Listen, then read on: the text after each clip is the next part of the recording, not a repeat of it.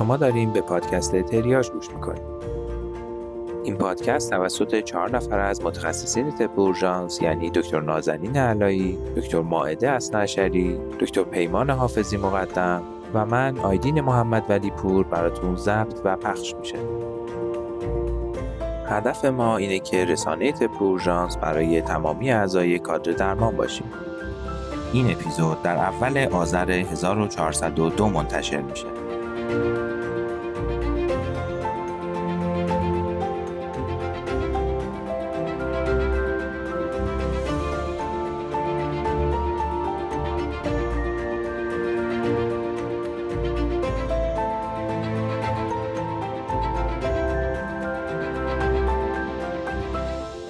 سلام به همه شنونده های خوبمون. اول از همه با چند روز تأخیر باید بگیم که روز پرستار رو به همه همکارای عزیز پرستارمون که بدون اونا عملاً حضور ما هم معنایی نداره تبریک میگیم و برای همشون در هر کجای دنیا که هستن آرزو میکنیم تا بهترین رویاهاشون رو تو زندگیشون به دست بیارن. موضوع بعدی که میخواستم بگم اینه که برای ارتباط بهتر با شما دوستای خوبمون یه پرسشنامه نیازسنجی منتشر کردیم و تو 2-3 روز آینده هم یه پرسشنامه دیگر منتشر میکنیم که در مورد اثر بخشی و نکته های کیفی پادکستمونه و شما میتونین لینک دسترسی به این پرسشنامه ها رو تو توضیحات این اپیزود و همینطور شبکه‌های اجتماعیمون پیدا بکنید. ازتون دعوت میکنم که 10-20 دقیقه به همون وقت بدین و این نظرسنجی ها رو پر کنید تا ما بتونیم با داده هایی که به دست میاریم راه بهتری رو برای پادکست بسازیم. در نهایت این که مثل همیشه اگه دوست دارین به ما کمک کنین، بهترین کاری که میتونید بکنید اینه که با فعالیت تو شبکه‌های اجتماعی و پادگیرها و همینطور بازنشر پست های ما تو اونا باعث بیشتر شنیده شدن ما بشید. دیگه بیشتر از این منتظرتون نمیذارم و دعوتتون میکنم به قسمت 17 تریاژ گوش کنید.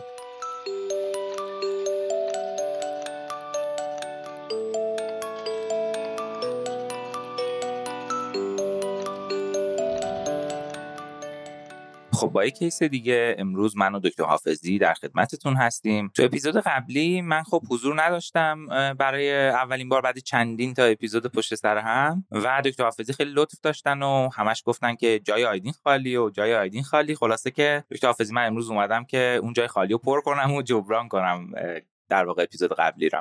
درست میگه آیدین، منم ترجیح میدم که کیسامون رو به صورت 2 نفره معرفی بکنیم چون هم جذابیتش به نظرم برای خودمون بیشتره هم برای شنونده ها و امیدوارم که غیبتت دیگه تکرار نشه. واقعیت اینه که من میخواستم یک کیس دیگر رو معرفی بکنم که تو اپیزود بعدی یا اپیزودهای بعدی بهش میپردازیم، ولی امروز قراره یک کیسی رو معرفی بکنم که هفته پیش باهاش برخورد داشتم و انقدر این کیس من رو تحت تاثیر قرار داد و برام جالب بود که تصمیم گرفتم اول اینو معرفی بکنم و معرفی اون کیس رو بندازیم برای هفته‌های آینده. چون تو بلایند هستی من الان ازت میخوام این سوالو بکنم و بهش فکر کن، آیا برات پیش اومده که از مرز امپاتی تو پزشکی رد شی و وارد سیمپاتی بشی؟ من حداقل توی دوره طبابت هم 5 بار پیش اومده که از این مرز رد شدم. یکی از اون موارد هم همین کیسی هستش که امروز میخوام در موردش صحبت بکنم. خیلی دقیق آمار دارید شما واقعیتش. من اینقدر دقیق خب آمار نمیتونم بدم، کلا هم یه مقدار از این بابت که یادم بمونه یه چیزی حواس پرتیو دارم. در مورد سیمپاتی و امپاتی حالا بریم جلوتر در موردش، من حالا شاید بیشتر لازم باشه توضیح بدم، ولی در کل اینو بگم که این یک تله‌ای است که به نظر من هر پزشکی ممکنه توش بیفته. حتی تو اپیزود 14 تو بخش دوم مدیریت تعارض‌ها من در مورد انواع ارتباط برقرار کردن که تو اورژانس داشتم صحبت می‌کردم یه مدلی هم سیمپاتیک ریسپانس بود در واقع که گفتیم این موضوع خیلی لبه باریکی داره و ممکنه که باعث ناراحت شدن طرف مقابلتون بشه. این موضوع در مورد بیمارا هم طبیعتاً صادق هست و بسیار بسیار مرز باریکی بین این دوتا وجود داره و شما هیچ وقت نباید وارد این تله بشید. حالا چه اتفاقی افتاد که شما اینقدر تحت تاثیر احساسی قرار گرفتین و در واقع شما همدردی کردن رو تبدیل کردید به چیزی مثل سیمپاتیک؟ حالا دکتر حافظی واقعا دوستان بدونم چی شده بود؟ یعنی بیمارتون چی بود که اینقدر شما رو تونست که هول بده به سمت این تله که شما حالا تازه تعدادش هم دارین خیلی کمتر از انگشتان دو دست این تعداد؟ برام خیلی جالب شد که بدونم چه اتفاقی افتاده. نگاه کن آیدین، اگه من بخوام هم بین خودمون و هم برای شنونده هامون یه تعریف خیلی کوتاهی از امپاتی و سیمپاتی بگم، وقتی شما با یه بیماری برخورد میکنین و شرایط سخت اون رو درک میکنین و نشون میدی که این شرایط رو درک کردی، میگن امپاتی داری. ولی وقتی خودتو جای اون میذاری و اون درد رو خودت احساس میکنی و توی زندگی شخصیت تأثیر میذاره، این رو میگن سیمپاتی. اینو قبول داری؟ من بخوام یه ذره کامل ترش بکنم و دقیق ترش بگم، اینجوریه که حتی توی امپاتی هم شما بهتره که خودتون رو بذارید جای طرف و بعدش همدردی یا همدلی بکنید باهاش. ولی توی سیمپاتی کردن در واقع شما یک دلسوزی بیش از حدی هم برای اون آدم انجام میدین و این دلسوزیه در واقع یک جهت احساسی به تصمیماتتون میتونه بده که این میتونه مضر باشه و میتونه بسیار حتی برای فرد هم ناراحت کننده باشه. حالا چه اتفاقی افتاده بود با تعریف کنید برام. اینی که چه اتفاقی افتاد و کیس چی بود رو الان تعریف میکنم، ولی اینی که خودم چطور فهمیدم که از مرز امپاتی رد شدم و در واقع دارم سیمپاتی میکنم این بود که من اون شب شیفت خیلی سنگینی نداشتم، فقط 3 تا بریزه بدحال داشتم و بعدش هم شرایط کاری و زندگیم جوری بود که میتونستم فرداش استراحت بکنم. بنابراین من وقتی از بیمارستان راه افتادم ساعت 9 صبح رسیدم خونه و 9:30 خوابیدم.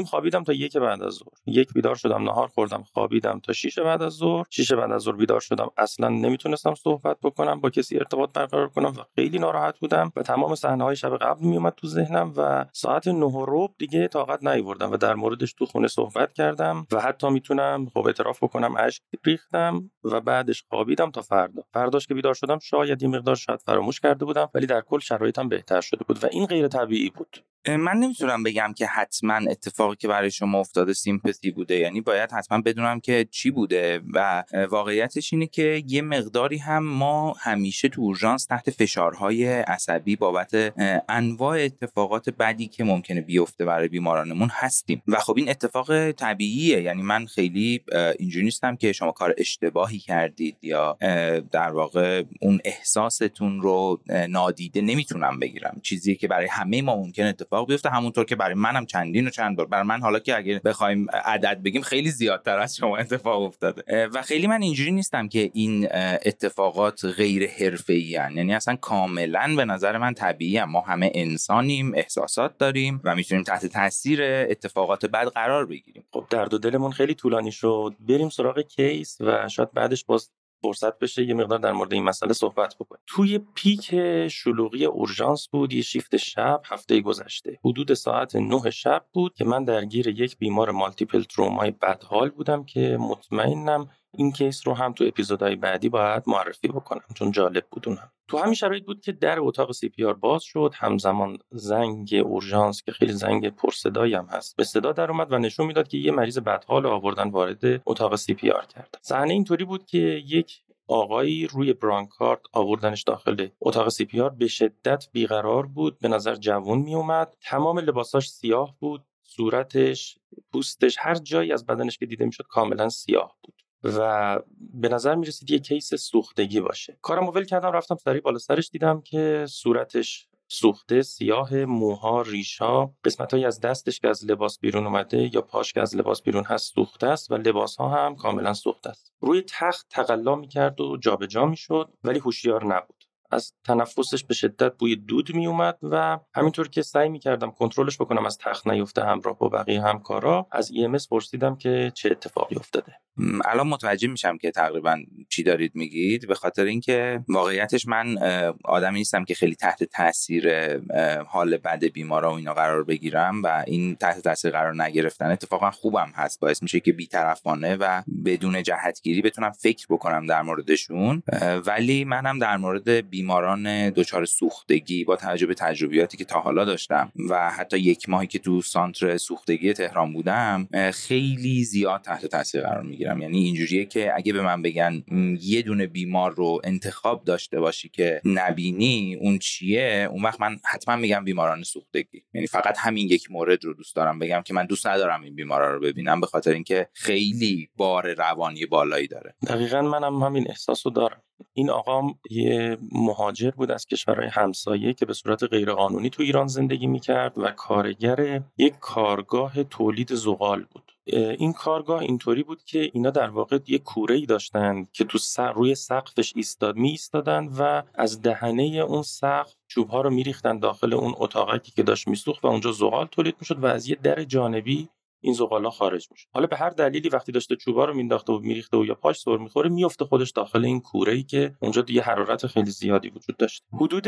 3 متر اون فاصله‌ای که میفته سقوط میکنه و بعد داخل اون کوره در واقع میفته. اینطوری که اطرافیان میگفتن حدود 2.5-3 دقیقه داخل کوره بود و یک بار سعی میکنن که با زنجیر و اینا از اون سوراخ بالایی بکشنش بالا که تا نزدیک دهنه بیاد. مجدد متاسفانه همون 3 متر رو سقوط میکنه مجدد داخل کوره و در نهایت کسایی که همزمان از در بغلی داشتن زغالا رو خارج میکردن با خروج زغالا اینم از اون در خارج میشه. این در ارتباط با مکانیزمش و داستانی که اتفاق افتاده بود. خود بیمار اصلا جواب نمیداد ولی خب به نظر میرسید درد زیادی داره و لوکالیزه میکرد وقتی که ما جابجاش میکردیم، یعنی حس میکرد که ما بهش دست میزنیم ولی با ما ارتباط برقرار نمیکرد.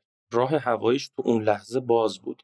آثار سوختگی روی ریش و سبیل و لبش کاملا واضح بود و توی سمع ریه‌هاش جاهایی که سوخته نبود ما گوش میدادیم کاهش صدا نداشت ولی خشونت صدا داشت، یعنی سمع ریه کاملا نرمال نبود، هم ویز داشت هم رمکایی داشت. توی قسمت سیش به شدت تاکیکارد بود، نبض‌های رادیالش با اینکه اونجا سوخته بود حالا ولی ما لمس می‌کردیم خونریزی نداشت، لگنش پایدار بود. خوشبختانه روی ناحیه آنتکوبیتالش با توجه به اینکه اون ناحیه سوختگی نداشت تونستیم 2 تا رگ از 2 طرف بگیریم و نمونه‌هاشو فرستادیم و براش مایع رینگر به صورت فری شروع کردیم. و توی قسمت دی هم بیمار همونطور که گفتم جی سی اس رو توصیف کردم براتون و مردمکش رو نتونستم ببینم. وقتی چشماشو باز کردم صحنه‌ای رو دیدم که شاید اون لحظه تا به حال ندیده بودم. اینم این بود که هر 2 قرنیه‌هاش کاملا سوخته بود، یعنی من اصلا مردمکش رو، یعنی شما کاملا سفید می‌دیدی اون ناحیه رو. من عکس تمام این صحنه‌ها رو انداختم، البته تو اون لحظه نه، چند دقیقه بعدش که مریض استیبل‌تر شد و برای همکارام میتونیم بذاریم تا این سوختگی مردمک رو هم که خیلی چیز نادری هست ببینن. در نهایت من اینجا پرایمری سروی رو تموم کردم. حالا من یه توضیحی بدم، چون شما در واقع اون روش اپروچ همیشگی اورژانسی‌ها یعنی ABCDE رو رفتین جلو. می‌خواستم اینو بگم که ما توی سوختگی هم مخصوصا اگه مکانیزمی مثل چیزی که شما گفتید، یعنی یه سقوطی از 3 متر هم وجود داشته باشه، ما بر اساس گایدلاین های ATLS میریم جلو، یعنی مریض رو یک مولتی ترومای های انرژی در نظر میگیریم و اینو گفتم که حالا شنونده ها تعجب نکنن چرا بر اساس ATLS داریم این کارو میکنیم. ولی یه نقدی هم وجود داره، نه به شماها، یعنی کلا در این شرایطی که دارید پیش میرید خب میدونم اتفاقات زیادی ممکنه بیفته، ولی اگر ATLS بخوایم پیش بریم، یعنی صرف گایدلاین ATLS رو بخوایم اجرا بکنیم، همین بیمار توی Aش یعنی تو همون مرحله اول باید این توبه میشد. 2 تا دلیل داریم برای این موضوع که بگیم بیمارمون سوختگی راه هوایی داره و خب میدونید سوختگی راه هوایی رو برای اینکه بدتر نشه شرایطش از همون لحظه اول باید این توبهش بکنیم. اون 2 تا دلیلمون یکیش اینه که خب شما آثار سوختگی در سر و صورت و اینا به همراه یه سری علایمی در سمع ریه‌تون دارید و اینا همه نشون دهنده اینه که بیمار دچار سوختگی راه هوایی شده. از یه طرف دیگه هم من همیشه در مورد تصادفات و اینا هم به بچه‌ها میگم که مکانیزم آسیب رو همیشه در نظر داشته باشید. جالبه کتابای تروما، چه ارتوپدی چه کتابای خود ما، در مورد مکانیسم آسیب خیلی صحبت میکنن، ولی وقتی که ما میریم بیمار رو ببینیم خیلی اون مکانیسم رو بهش دقت نمیکنیم که از کجا افتاده، چجوری افتاده، به کجا ضربه خورده، همزمان مثلا تو چه محیطی بوده و اینا واقعا مهمه. الان در مورد این کیس خاصی که شما دارید میگید، اگه مکانیزمش رو در نظر بگیریم، یه نفری که داخل یه کوره‌ای افتاده که توش پر از دود و زغال و نمیدونم انواع مواد سمی و گازهای داغ هست و بعد 2-3 دقیقه حداقل میگید که اون تو بوده، یعنی حالا بیشتر حتی شاید اون تو بوده، خب این آدم موقع نفس کشیدن اونجا حتما دچار سوختگی راه هوایی شده. یعنی این 2 تا به ما دارن اثبات میکنن که بیمار سوختگی راه هوایی رو داره، بنابراین ما باید از همون اول بیمار رو اینتوبه بکنیم و اصلا درنگ نکنیم در این مورد ولی میدونم یه سری مشکلاتی ممکنه وجود داشته باشه که حالا به نظر من باید با همدیگه در مورد اختلافاتی که ATLS و گایدلاین ATLS بین متخصصین و افرادی که کمتر تجربه دارن ایجاد میکنه صحبت بکنیم. همونطور که توی امرپ هم همین اواخر صحبتی در مورد این موضوع شده بود. به نظر من این نقد رو ما هم میتونیم داشته باشیم بهش. درست آیدین، منم با تو موافقم. در مورد ایرویش الان صحبت میکنیم و در ارتباط با اینکه این بیمار آیا همون لحظه اول باید این توبه میشد، خب از نظر من به عنوان یه متخصص اورژانس اینطور نیست که بعداً هم من و تو با هم یه جلسه میذاریم در ارتباط با نقد ATLS و اینی که شما هنوز قبل از اینکه مریض رگ نداره چطور توی قسمت A میخوای این بیمار رو این توبه بکنی. اینا پیشنهاداتی هستش که در عمل شاید منطقی و امکان پذیر نباشه. در ارتباط با این بیمارم همینطور. این بیمار هرچند اندیکاسیون اینتوبیشن داشت ولی اندیکاسیون کراش اینتوبیشن نداشت. بنابراین من میتونستم صبر بکنم، ازش رگ بگیریم، تو شرایط استیبل تا این کارو انجام بدم. حالا از این بس من یک لحظه رد میشم. من ادامه معاینه رو میگم، باز ازت یه سوال میخوام بکنم. اونم این هستش که وقتی که بیمار رو شروع کردم هد تو تو اگزم رو انجام دادم، کاملا موهای سرش سوخته بود، موهای صورتش سوخته بود، صورت حداقل سوختگی درجه 2 سطحی رو داشت، به اضافه اینکه همونطور که گفتم آثار سوختگی راه هوایی داشت، زبانش سیاه شده بود، قدام گردنش سوختگی درجه 2 داشت، قدام قفسه سینه اون حالت پچ های سوختگی حدود 10 سانت 12 سانت داشت، به اضافه اینکه اندام فوقانی از ناحیه نیمه تحتانی ساعد به پایین سوختگی درجه 2 و 3 داشت، هر دو دست که ما عکساشو بعداً منتشر می‌کنیم. به اضافه اینکه متاسفانه ناحیه تناسلی هم سوختگی و تاول داشت. اندام تحتانی از ساق پا به پایین هر دو طرف سوختگی درجه 2 3 داشت و این نشون میداد که قسمت‌هایی که از لباس بیرون مونده خیلی آسیب بیشتری دیده. حالا حداقل لباس قدر کمی ازش محافظت کرده بود. اینجا خب از نظر من واقعیت اینه که اصلاً درجه و وسعت سوختگی تو اولویت ما نیست. چیزی که به نظرم اون لحظه تو اولویت بود این بود که اول با توجه به اینکه هنوز تنفس تو شرایط خیلی ناپایداری نبود، در کنار اینکه اینتوبیشن رو برای دقایق بعد تو نظرم داشتم، براش مایع اوپن شروع کردم، یعنی فری براش مایع شروع کردم، به اضافه اینکه بهش مسکن قوی تزریق کردم. خب دکتر حافظی، در مورد مسکنی که گفتید، واقعیتش اینه که یک همچین اتفاقی بسیار بسیار دردناکه و عملاً با دوزهای خیلی خیلی بالای مسکن هم شما خیلی نمیتونید که کمکی بهش بکنید. بنابراین من ترجیح میدم حتما تو همچین بیمارانی در حد سدیشن، یعنی انگار یه چیزی مثل PSA دارم بهشون میدم، مثلا بر جا اندازی شانه چی کار میکنیم، تو همچین بیماری هم من ترجیح میدم که با دوزهای بسیار بالا هم مخدر و هم سدیتیو، یعنی مثلا بنزودیازپین ها رو اینا رو استفاده بکنم. میدونید که کترولاک خیلی نمیتونیم تو اینا استفاده بکنیم، به خاطر اینکه در واقع احتمال بسیار زیادی مایعات خیلی خیلی عقب هستند و با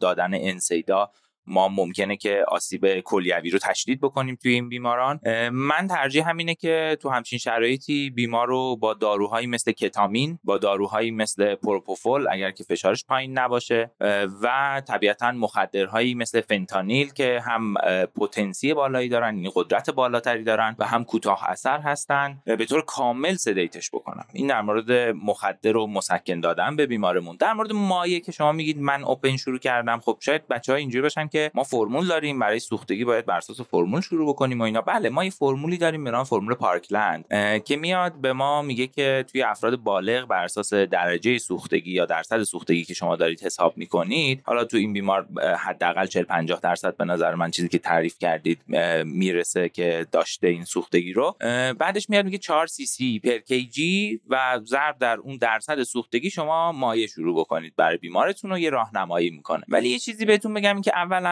این فرمول پارکلند الان خیلی ریوایز شده، یعنی از نظر اهمیتی خیلی دیگه اون دقت لازم رو به نظر میرسه که نداره. بعضی جاها اصلا میگن 3 سی سی پر کی جی بدین، مثلا در بیمارانی که اتفاقا سوختگی راه هوایی دارن، چون ادم راه هوایی رو تشدید میکنه، میگن اصلا از همون اول 3 سی سی پر کی جی تخمین بزنید بدید. بعد یه چیز دیگه ای که داره اینه که این در واقع یک راهنماست برای اینکه شما مایعات رو شروع بکنید، نه که دقت بالایی در واقعا محاسبه مایع مورد نیاز داشته باشه. ما اون اولش مایع رو بر اساس در واقع پارکلند شروع می‌کنیم و بعد باید حتماً ابجکتیو بررسی بکنیم، یعنی اینکه بیمارمون چقدر آوتپوت ادراری داره و علائم حیاتیش چه شکلی هست و حتی سی وی پیش چه شکلی هست، یعنی پرشر سنترال وینش چه شکلی هست، که بر اساس اینا ادامه مایع درمانی رو تنظیم کنیم. شما ممکنه اولش مایع بر اساس پارکلند بدید، بعد بیاید اینا رو اندازه‌گیری کنید، ببینید که نه بیمارتون مایع خیلی عقب هست، باز دوباره مایعات خیلی بیشتری حتی از اون فرمول بدید و برعکسش هم صادقه. یعنی این دوست داشتم که اصلاح بشه تو ذهن شنونده هامون که پارکلند یک وحی منزل نیست و اینجوری نیستش که اگر اون مقدار مایع ندیم پس داریم اشتباه می‌کنیم. نه، شما یک تخمین اولیه بهتون میده و تخمین یک در واقع استیمیشن بهش میگیم، یک کلمه واضح در علمه که یعنی دقت بسیار پایینی داره. یه نکته دیگه هم که آیدین هست، نگاه کن، ما به نظر من ما متخصصای اورژانس یه بدعت جدید رو تو پزشکی ایجاد کردیم، اونم اینه که ما میچسبیم به بیمار و بالا سرش وای میسیم. شما فرمول پارکلند رو درست کردن، میگن 4 سی سی پر کی جی ضرب در درصد سوختگی، نصفش رو تو 8 ساعت اول بدین، نصفش رو تو 16 ساعت بعدی. خدا حافظ من میرم 12 ساعت دیگه میام مریضو میبینم. کاملا موافقم. یعنی برای دوران سنتی پزشکی به نظر من ساخته شده که اصلا پزشکا وقت نداشتن برن ببینن و بعد تازه اون موقع خیلی هم درمان‌های امروزی وجود نداشتیم، می‌دونم سونوگرافی بکنیم، اندازه بگیریم، سی وی پی اندازه بگیریم و اینا، اصلا درک صحیحی هم در مورد این اتفاق چون مال دهه‌های مثلا 1920 ایناست پارکلند و یعنی اون شروعش حداقل. اون موقع خب از این کارا نمی‌کردن. حتی در مورد آوتپوت ادراری همون سال‌ها در مورد آوتپوت ادراری هم خیلی درکی از اینکه آوتپوت ادراری ربط به در واقع شوک در شوک بودن بیمار داره هم وجود نداشته. بنابراین اینا میگم همه پیشرفت کردن و ریوایز شدن. الان ما باید ذهنمون رو بازتر نگرداریم، خیلی بازتر باید کار بکنیم. دقیقاً همینطوره. خب از این دو تا نکته مربوط به مسکن و مایعات که با هم اتفاق نظر داشتیم بگذریم، میرسیم به ایرویش. دقیقاً من فکر می‌کردم یکی از اولویت‌ها ایروی بیمار است، با توجه به اینکه من مطمئن بودم همونطور که تو توضیح دادی به دلایل متعدد هم از روی معاینه و هم از روی اتفاقی که افتاده بود این سوختگی تنفسی این بیمار داره، بنابراین باید این توبش می‌کردم. این توبیشنش رو خب اون لحظه هنوز حدس می‌زدم ادم راه هوایی هنوز اتفاق نیفتاده باشه چون مایع زیادی نگرفته بود و از زمان سوختگی هم خیلی نگذشته بود. یه آر اس آی عادی کردم، یعنی فنتانیل بهش دادم، پروپوفول بهش دادم به اضافه ساکسینیل کلین. این توبش که داشتم می‌کردم اپیگلوتش یه مقدار متورم بود ولی هیچ مشکلی برای این توبشن نداشتم، خیلی راحت بیمار این توبه شد و وصلش کردیم به دستگاه تهویه مکانیکی. یه نکته‌ای که آیدین برای خودم خیلی جالب بود و اینجا هم نوشتم که اینو تاکید بکنم، علیرغم اینکه من میگم که ما خب این مریضا زیاد دیدیم و فلان و اینا، این مریض رو با اینکه ABCD دیدم رفتم جلو تا این لحظه که این توبش کردم تموم شده بود، سکندری سروی هم تموم شده بود، یه رابم ازش بشه هنوز فست نکرده بودم. یک لحظه یادم افتاد من اینو چرا فست نکردم، چون مالتیپل تروما هم است، بنابراین اتفاقات میفته، هی باید مرور کنی، هی ری ایوالوییت بکنی ببینی چیزی از قلم نیافتاده باشه. این مدل تفکرها که من یه بار صحبت کرده بودم تو پادکست هم روش دقیقاً به خاطر همینه. یعنی حتی ما با وجود این بسیار مرحله به مرحله و ارگانایز در اصطلاح یه سری کارها رو داریم انجام میدیم، با این حال تحت تاثیر در واقع اتفاقات محیطی، حتی تحت تاثیر مود خودمون ممکنه بعضی چیزا یادمون بره و این کاملا طبیعیه. این اصلا نشانه انسان بودنمونه و اصلا به نظر من هر کسی بگه اینجوری نمیشه داره دروغ میگه. درسته، همینطوره. دهشات خدا رو شکر فستش کردم، فستش نکته غیر طبیعی نداشت. بیمار این توبه شد، به دستگاه تهویه مکانیکی وصل شد و براش دریپ فنتانیل گذاشتم. حالا با یه بیمار سوخته مواجه بودیم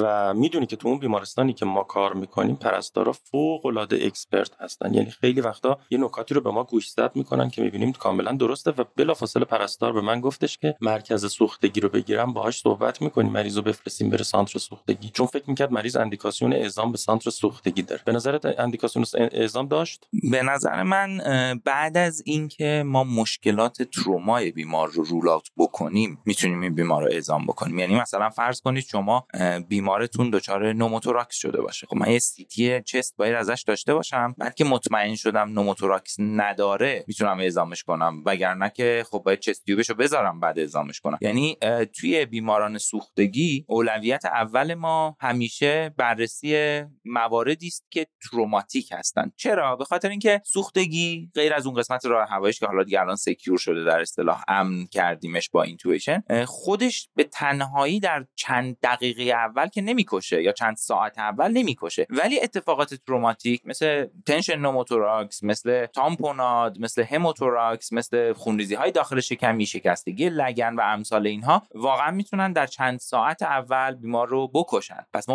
اولویتمون حتما رول اوت کردن ایناست. یعنی اینا رو من اگه باشم برای جای شما بودم بهش میگفتم که اول سی تی یا گرافیایی که برای بیمار میخوام به طور کامل انجام بشه، بعد من اونها رو ببینم، اگر مشکل تروماتیکی نداشت و تونستم از این جهت کلیرش بکنم، اون موقع تماس میگیرم برای پذیرش بیمار تو مرکز سوختگی. اندیکاسیون‌های اعزام به مرکز سوختگی توی مریض پیور سوختگی، خب وقتی که سوختگی بیش از 10% درجه 2 به بالا داشته باشن یا سوختگی ناحیه تناسلی یا دست یا صورت یا دست و یا مواردی که سوختگی تنفسی داشته باشه یا سوختگی شیمیایی داشته باشه، اینا مواردی هستش که درست مریض باید اعزام بشه. ولی نکتهش همون بود که تو خیلی خوب توضیح دادی، اونم اینه که این مریض مالتیپل تروما بود. من وظیفه اصلیم این بود که اول مشخص بکنم که زایعه‌ای تهدید کننده حیات وجود نداشته باشه، به توجه به اینکه سانت همونطور که ما تو اون سانتر تروما برای سوختگی اکسپرت نبودیم، اونا هم تو سانتر سوختگی برای تروما اکسپرت نیستن و اولویت الانش هم بحث تروماش بود نه سوختگی. در صورت همونطور که تو گفتی، منم گفتم فعلا با سانتر سوختگی تماس نگیرین، هرچند احتمال داره در نهایت اندیکاسیون اعزام داشته. حالا تو این شرایط من ترجیح میدم یک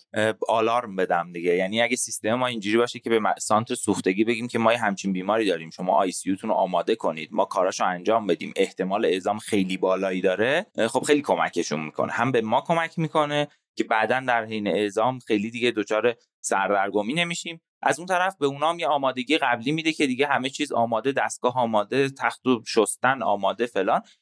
اینو خیلی من دوست دارم، یعنی این کار پر آلارم کردن رو خیلی دوست دارم. حتی توی بخش اورژانس که مثلا بعضی وقتا بیمارا رو میبینیم، دوستان رزیدنت‌های مختلف، سرویس‌های مختلف میان، مثلا رزیدنت‌های جراحی همین اخیراً اومده بودن، من توی اورژانس داشتم میدیدمشون، بعضی وقتا بهشون میگم ببین یه مریضی هست به نظر من اکیوت ابدومنه و به نظر من مثلا فلان چیزه، حواست باشه، فکر کنم مثلا تو نیم ساعت یه ساعت آینده دیگه شما مشاوره یا ویزیتشو بخوری و باید بیای ببینی. بعد خب چون پایینن و من همینو بهشون میگم، از همون اولی که معاینهشو میکنه میگه خب مثلا به سال پایینم میگم که اگر ویزیت خوردیم این مریضو و فلان چیز بود، این کارا رو براش انجام بده. هم اون راحت تره، هم ذهنش آزادتره، همین که میدونه قراره یک اتفاق اینجوری بیفته.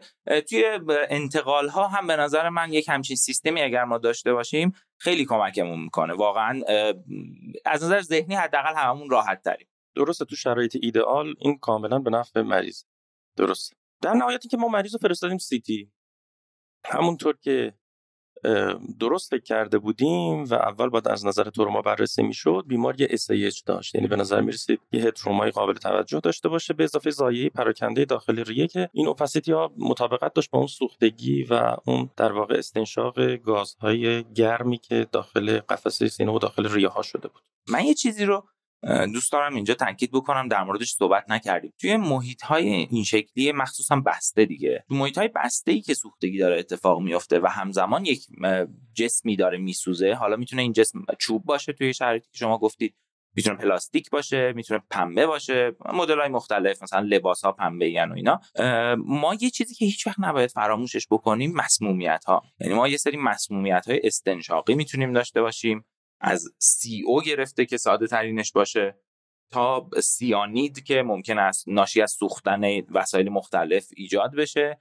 و در مورد این موضوع هم همیشه گوشه ذهنمون، مخصوصا میگم توی سوختگی هایی که در محیط بسته اتفاق افتادن، باید داشته باشیم، تو ذهنمون باشه. و مثلا برای این بیمار من اگه جای شما بودم حتما یک CO اکسیمتری انجام میدادم و به همراهش یک VBG هم حتما میخواستم که بتونم یه سری چیزای بسیار کشنده‌ای که ممکنه هیچ علامتی غیر از تغییری در VBG و یا تغییری در CO اکسیمتری داشته باشن، چون بیمارتون هم اینتوبه شده، اونا رو هم بتونم سریع رد بکنم. واقعا درسته. البته ما اونجا CO اکسیمتری نداشتیم، مریضو گذاشته بودیم رو اکسیژن 100% و حالا اعزامش برای هایپربار و اینام هنوز خیلی زود و امکان پذیر نبود. در حساب ما CT مون یه SIH داشت، VBG نداشتیم. VBG هم داشتیم، چرا؟ یه اسیدوز میکس داشت، یعنی هم اسیدوز تنفسی داشت هم اسیدوز متابولیک. اونجا بود که من دیگه تصمیم گرفتم فعلا مریض رو اصلا اعزام نکنم تا جراح اعصاب مریض رو ببینه، به اضافه این که اون سانتر سوختگی ما جراح اعصاب نداشت.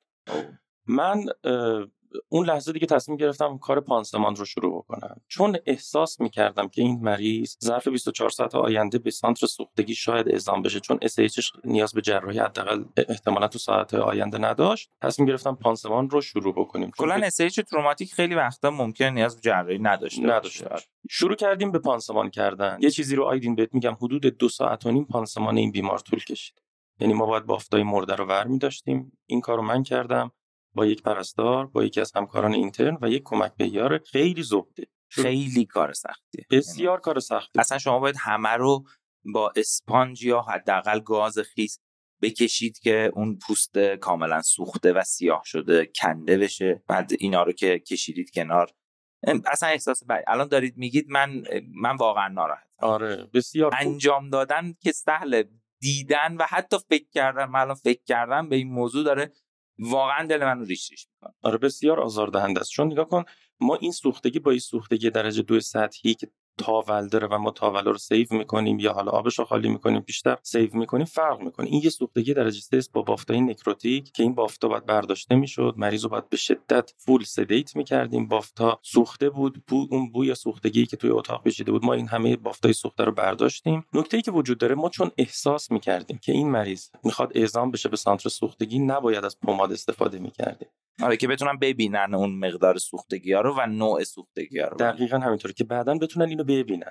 به خاطر همین من اونجا گفتم که گاز، یه تعداد زیادی گاز استریل آوردیم، آغشته به نورمال سالین کردیم، تمام سوختگی‌ها رو با اون پوشوندیم و با یک یا دو لایه باند اینا رو بستیم. در نهایت بعد از حدود 3 ساعت پانسمان‌ها تموم شد و جراح اعصاب مریض رو دید و گفتش که من ترجیحم این هستش که بیمار به سانتر سوختگی بره، با توجه به اینکه کاری براش نمی‌خوام بکنم، نیاز به اقدام جراحی اعصاب نداره. من با 2 تا سانتر سوختگی تماس گرفتم، به خاطر همین SAH به ما پذیرش ندادن، به اضافه اینکه تخت ICU هم نداشتن. بنابراین من دیگه اگه میگم اون موقع داده میشه شاید با ذهنیت بهتری الان مثلا تخت آیسیو داشتین. دقیقاً صحبت هم همین بود که رسید به همینجا. درسته دیگه. ما اون موقع که تماس گرفتیم به ما پذیرش ندادن به این دو دلیلی که گفتم. البته من یه چیزی در مورد پذیرش بگم دکتر حافظی. من احساس میکنم که حالا به دلایل مختلف، یعنی بهش میگم سیستم فیلر دیگه، یعنی اونقدر پیچیده است، اونقدر دلایل مختلف دخیل در این موضوع که این اواخر، یعنی تو شاید 5-6 سال گذشته، شاید 10 سال گذشته، نمیتونم دقیق بگم،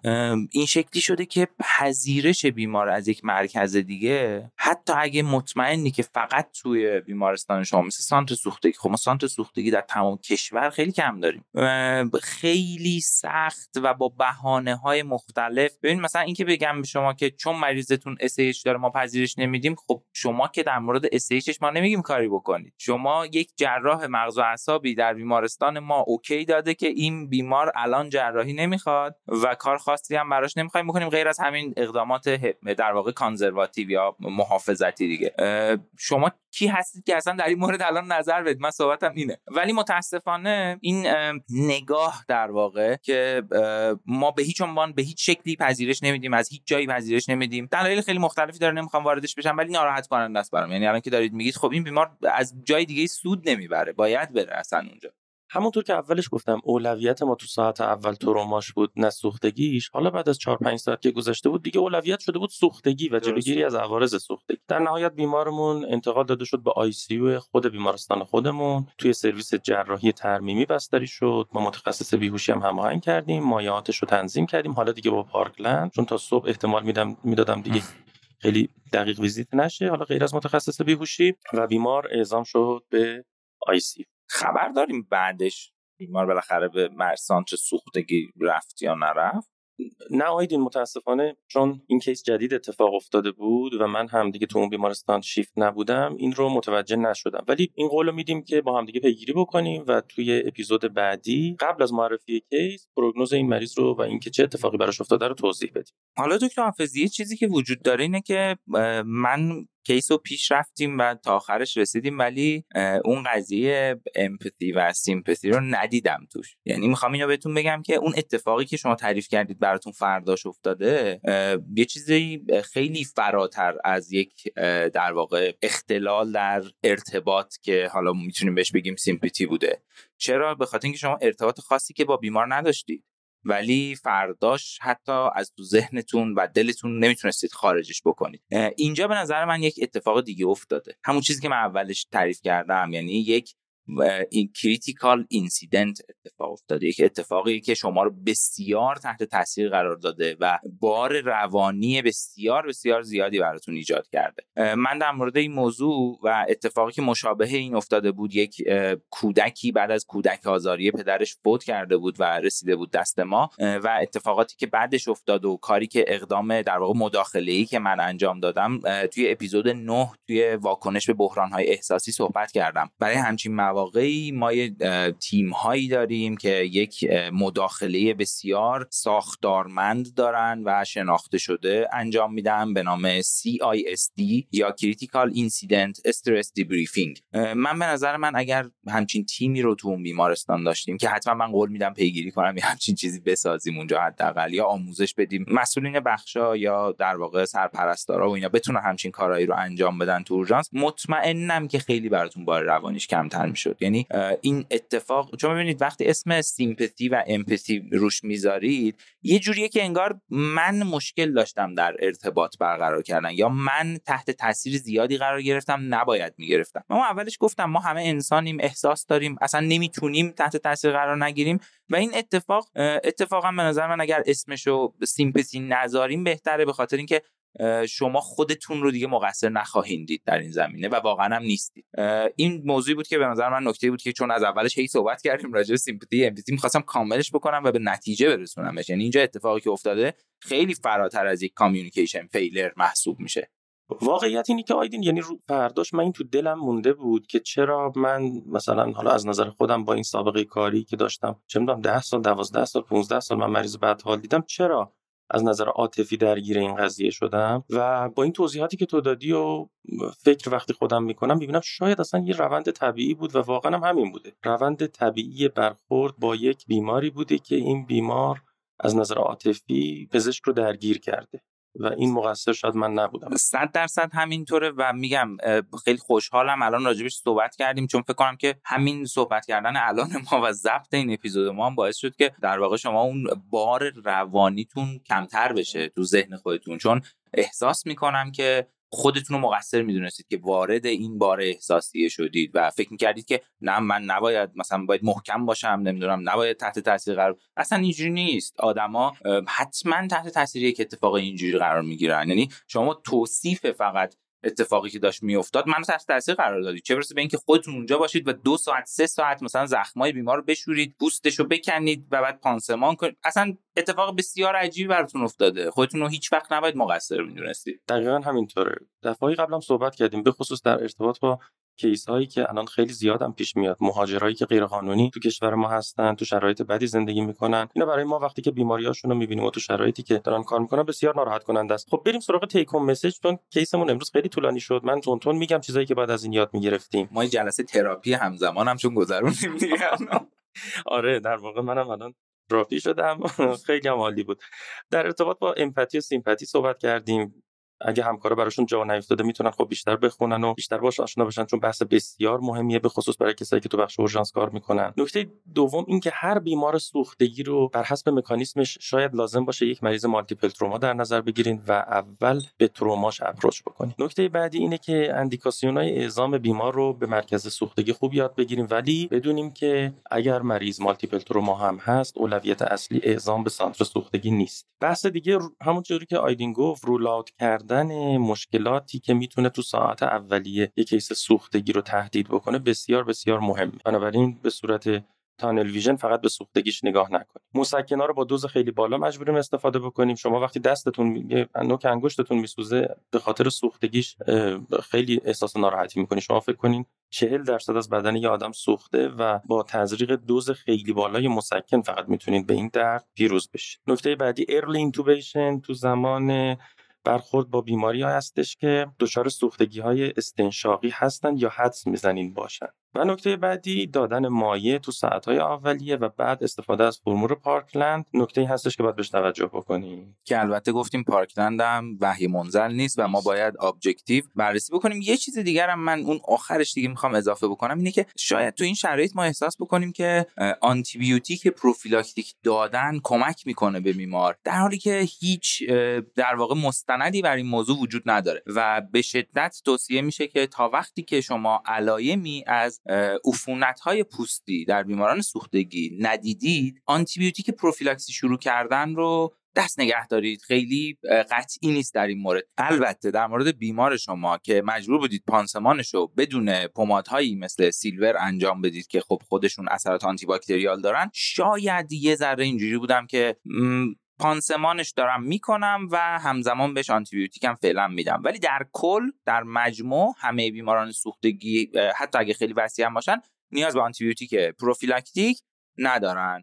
خب دکتر حافظی، خیلی ممنون که در واقع این کیس با بار احساسی خودتون رو وارد در واقع مبحث ما کردید و من خیلی دوست داشتم که واقعا ببینم که چی شده که شما یک همچین فکری در مورد خودتون میکنید. این بر من جالب بود که حالا در نهایت متوجه شدیم نه، واقعا ما نباید خودمون رو تو این شرایط مقصر بدونیم و بسیار مهمه که بدونیم ما انسان هستیم و به راحتی میتونیم تحت تاثیر احساساتمون قرار بگیریم، مخصوصا تو کیس‌های انقدر وخیم از نظر احساسی و بار احساسی بالا. خلاصه که خیلی ممنون ازتون، امیدوارم که شنونده هامون هم لذت برده باشن. ببخشید یه ذره طولانی شد، ما خیلی پرگویی کردیم ولی خب داشتیم همزمان دو تا کار انجام میدادیم. امیدوارم که شنونده های عزیزمون هم از این کیس و بحثی که با هم دیگه داشتیم لذت برده باشن و از این طرف منم امیدوارم که نبودم و تو اپیزود بعدی یه ذره جبران کرده باشه.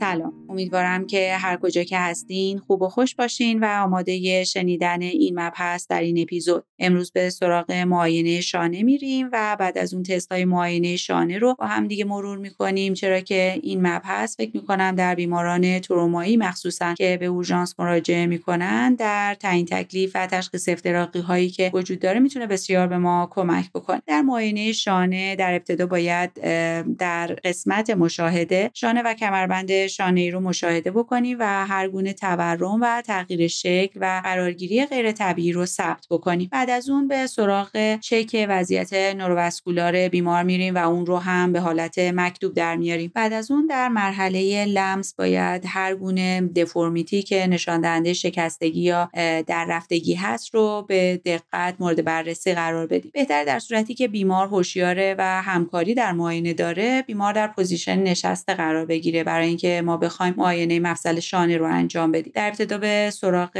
مفصل استرنوکلاویکولار و بعدش مفصل آکرومیوکلاویکولار و در نهایت به سراغ مفصل گلنوهومرال میریم. در معاینه عصبی که در این ناحیه برای ما حائز اهمیته، باید بدونیم که حس ناحیه دلتوئید و آگزیلاری از عصب آگزیلاری، حس سوپرا اسپایناتوس و اینفرا اسپایناتوس از عصب سوپرا اسکاپولا، حس ساب اسکاپولاریس و ترس ماژور از عصب ساب اسکاپولا و حس عضلات پروگزیمال بازو از عصب مسکولوکوتانئوس. در مرحله بعدی به سراغ حرکات شانه و بررسی اونها میریم. جهت ارزیابی حرکات پسیو شانه، بهتره که بیمار در حالت سوپاین و جهت بررسی حرکات اکتیو، بهتره که بیمار در حالت نشسته باشه. در این قسمت حرکات اینترنال و اکسترنال روتیشن، ابداکشن، اکستنشن و فوروارد فلکشن رو مورد ارزیابی قرار میدیم. بعد از انجام معاینات شانه در مرحله مشاهده، چک وضعیت نوروواسکولار، لمس و حرکات شانه که با هم دیگه مرورشون کردیم، به سراغ تست‌های معاینه شانه میریم و با مرور تست‌ها بررسی می‌کنیم که هر کدوم از تست‌ها ما رو به کدوم تشخیص نزدیک می‌کنن. یکی از تست‌ها تست کراس اوور تست هست. این تست جهت معاینه مفصل آکرومیوکلاویکولار استفاده میشه. در این تست بازوی بیمار رو به قفسه سینه‌اش نزدیک می‌کنیم و در صورتی که در لمس و یا هنگام نزدیک کردن دست به قفسه سینه حساسیتی وجود داشته باشه، بیشتر به منزله التهاب و یا آرتریت مفصل آکرومیوکلاویکولار خواهد بود. تست دیگه‌ای که در معاینه شانه میتونه به ما کمک بکنه اپلی اسکرچ تست یا تست خاراندن پشته. در این تست از بیمار میخوایم که کتف طرف مقابل خودش رو با دو حرکت که یکی از بالای مفصل شانه و یکی از پایین مفصل شانه به نحوی که بیمار کتف طرف مقابلش رو با اون دست لمس میکنه میخوایم که این کار رو انجام بده و دشوار بودن این حرکت مطرح کننده درگیری روتیتور کاف یا کپسولیت چسبنده است. یکی دیگه از تست هایی که میتونیم ما ازش استفاده ببریم و در اون قدرت سوپرا اسپایناتوس رو ارزیابی بکنیم تست امتی کن تست هست یا تست خالی کردن قوطی که در اون دست‌ها رو تا سطح شانه ها بالا میبریم و اونها رو به سمت داخل میچرخونیم به طوری که مشت‌ها رو به پایین باشه، مثل اینکه فرد در حال خالی کردن یک سری قوطی هست و در این حالت از بیمار می‌خوایم در برابر فشاری که به سمت پایین بر روی دست‌ها وارد می‌کنیم مقاومت بکنه. در این صورت اگر ضعف در حین انجام این تست وجود داشته باشه نشان دهنده پارگی احتمالی روتیتور کاف خواهد بود. تست بعدی که به بررسی و ارزیابی قدرت اینفرا اسپایناتوس میپردازه اینفرا اسپایناتوس استرن تست یا یرگسن تست هست. در واقع در این حالت از بیمار میخوایم که بازوهاش رو به تنه بچسبونه و آرنج خودش رو در حالی که شست ها رو به بالاست 90 درجه خم بکنه. در حالی که بیمار ساعدش رو به بیرون میچرخونه در برابر اون یه مقاومتی رو ایجاد میکنیم. در اینجا هم ضعف در حین انجام این تست نشان دهنده پارگی احتمالی روتیتور کاف یا تاندونیت عضله بایسپس. تست دیگه‌ای که سوپینیشن ساعد رو مورد ارزیابی قرار میده فور آرم سوپینیشن تست هست. در اینجا آرنج رو 90 درجه خم می‌کنیم و مچ رو به سمت خارج می‌چرخونیم. از بیمار می‌خوایم که مچ دست خودش رو به سمت داخل بچرخونه و در حالی که این کار رو انجام میده در برابر اون مقاومت ایجاد می‌کنیم. در حین انجام این مانور نشان دهنده التهاب سر بلند تاندون عضله دو سر و پارگی احتمالی روتیتور کافه. تست دیگه در معاینات شانه دراپ آرم ساین هست. در این حالت از بیمار میخوایم که دست خودش رو از بدن دور بکنه و اون رو تا سطح شانه بالا بیاره و به آرامی اون رو به پایین بیاره. توجه داشته باشین که بالا بردن بیش از 90 درجه به 120 درجه منعکس کننده عمل عضله دلتوئید. اگه بیمار نتونه دست خودش رو در سطح شانه نگه داره تست مثبت و نشان دهنده پارگی روتیتور کافه. تست دیگه‌ای که جهت ارزیابی تاندونیت بایسپس استفاده میشه اسپید تست هست که در این تست آرنج در اکستنشن کامل و ساعد در سوپینیشن قرار میگیره و در این حالت فوروارد فلکشن شانه در برابر مقاومت برای بیمار ایجاد درد خواهد کرد. تست دیگه لادینگتون ساین هست که جهت ارزیابی پارگی تاندون بایسپس ازش استفاده میشه. در این حالت از بیمار میخوایم که هر دو دستش رو در پشت سر قرار بده و هر دو عضله بایسپس رو منقبض بکنه. در صورت پارگی تاندون غیر قرینگی در عضلات قابل رؤیت هست. و نهایتاً دو تستی که به ارزیابی روتیتور کاف میپردازه تست نیر و تست هاوکین هست. در تست نیر با یک دست بر روی استخوان کتف مانع از حرکت اون میشیم و دست بیمار رو با دست دیگه خودمون بلند میکنیم. این کار باعث فشردگی برآمدگی بزرگ استخوان بازو بر روی آکرومیون میشه و درد در حین انجام این مانور این تست رو مثبت میکنه که نشان دهنده پارگی احتمالی روتیتور کافه. و در تست هاوکین شانه و آرنج بیمار رو در حالی که کف دست رو به پایین 90 درجه خم میکنیم. بعد از اون با یک دست که بر روی ساعد و دیگری که بر روی بازو قرار داره بازو رو به داخل میچرخونیم. این کار باعث فشردگی برآمدگی بزرگ بر روی رباط کوراکواکرومیال هست. در حین انجام این مانور تست رو مثبت میکنه و نشان دهنده پارگی احتمالی روتیتور کاف خواهد بود. امیدوارم مرور کوتاه معاینه شانه و تست‌های مرتبط با معاینه شانه در ستینگ اورژانس به کمک شما برای تشخیص افتراقی و راه حل‌های درمانی در بیماران بیاد و ما سعی می‌کنیم که در اسرع وقت تصاویر مرتبط با هر کدام از تست‌ها رو در شبکه‌های اجتماعی ارتباطی بین ما و شما به اشتراک بذاریم و شما بتونید از اونها در حین گوش دادن به پادکست استفاده کنید.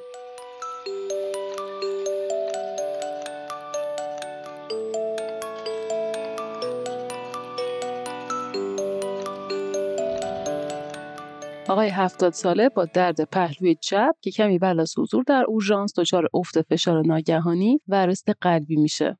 خانم جوونی که با درد شکم و سینکوپ به اورژانس مراجعه کرده. آقای میانسالی که با درد ناحیه رایت آپر کوادران به دنبال غذا خوردن مراجعه کرده. همه اینها بیمارانی هستن با درد شکم که حتی ممکنه همگی در یک شیفت اورژانس به شما مراجعه کنن. درد شکم جزو شکایت‌های شایع در مراجعه بیماران به اورژانس که علتش میتونه از مواردی که میشه اوت پیشنت منیج بشه مثل گاستریت تا علل تهدید کننده حیات مثل اسکمی مزان و دایسکشن آورت متفاوت باشه. بیماران با درد شکم ممکنه بارها به اورژانس مراجعه کنن و تحت بررسی قرار بگیرن تا اینکه در نهایت تشخیص نهایی براشون گذاشته بشه و به خاطر ماهیت تکرار شونده درد شکم و علامت‌های مشابه با سایر تشخیص‌ها ممکنه علت درد شکم دیر تشخیص داده بشه. تشخیص میتونه سخت باشه و حدود 1/4 دردهای شکم در اورژانس با وجود همه تست‌های تشخیصی که انجام میشه در نهایت با تشخیص درد شکم آن دیفرنشیتد مرخص میشن. ولی قبل از اینکه ما مارک درد شکم نان اسپسیفیک یا همون آن دیفرنشیتد رو به بیمار بزنیم، به خصوص در افراد مسن و ایمونوکمپرومایز، باید حتما علل لایف تریترینگ درد شکم رو بذاریم کنار.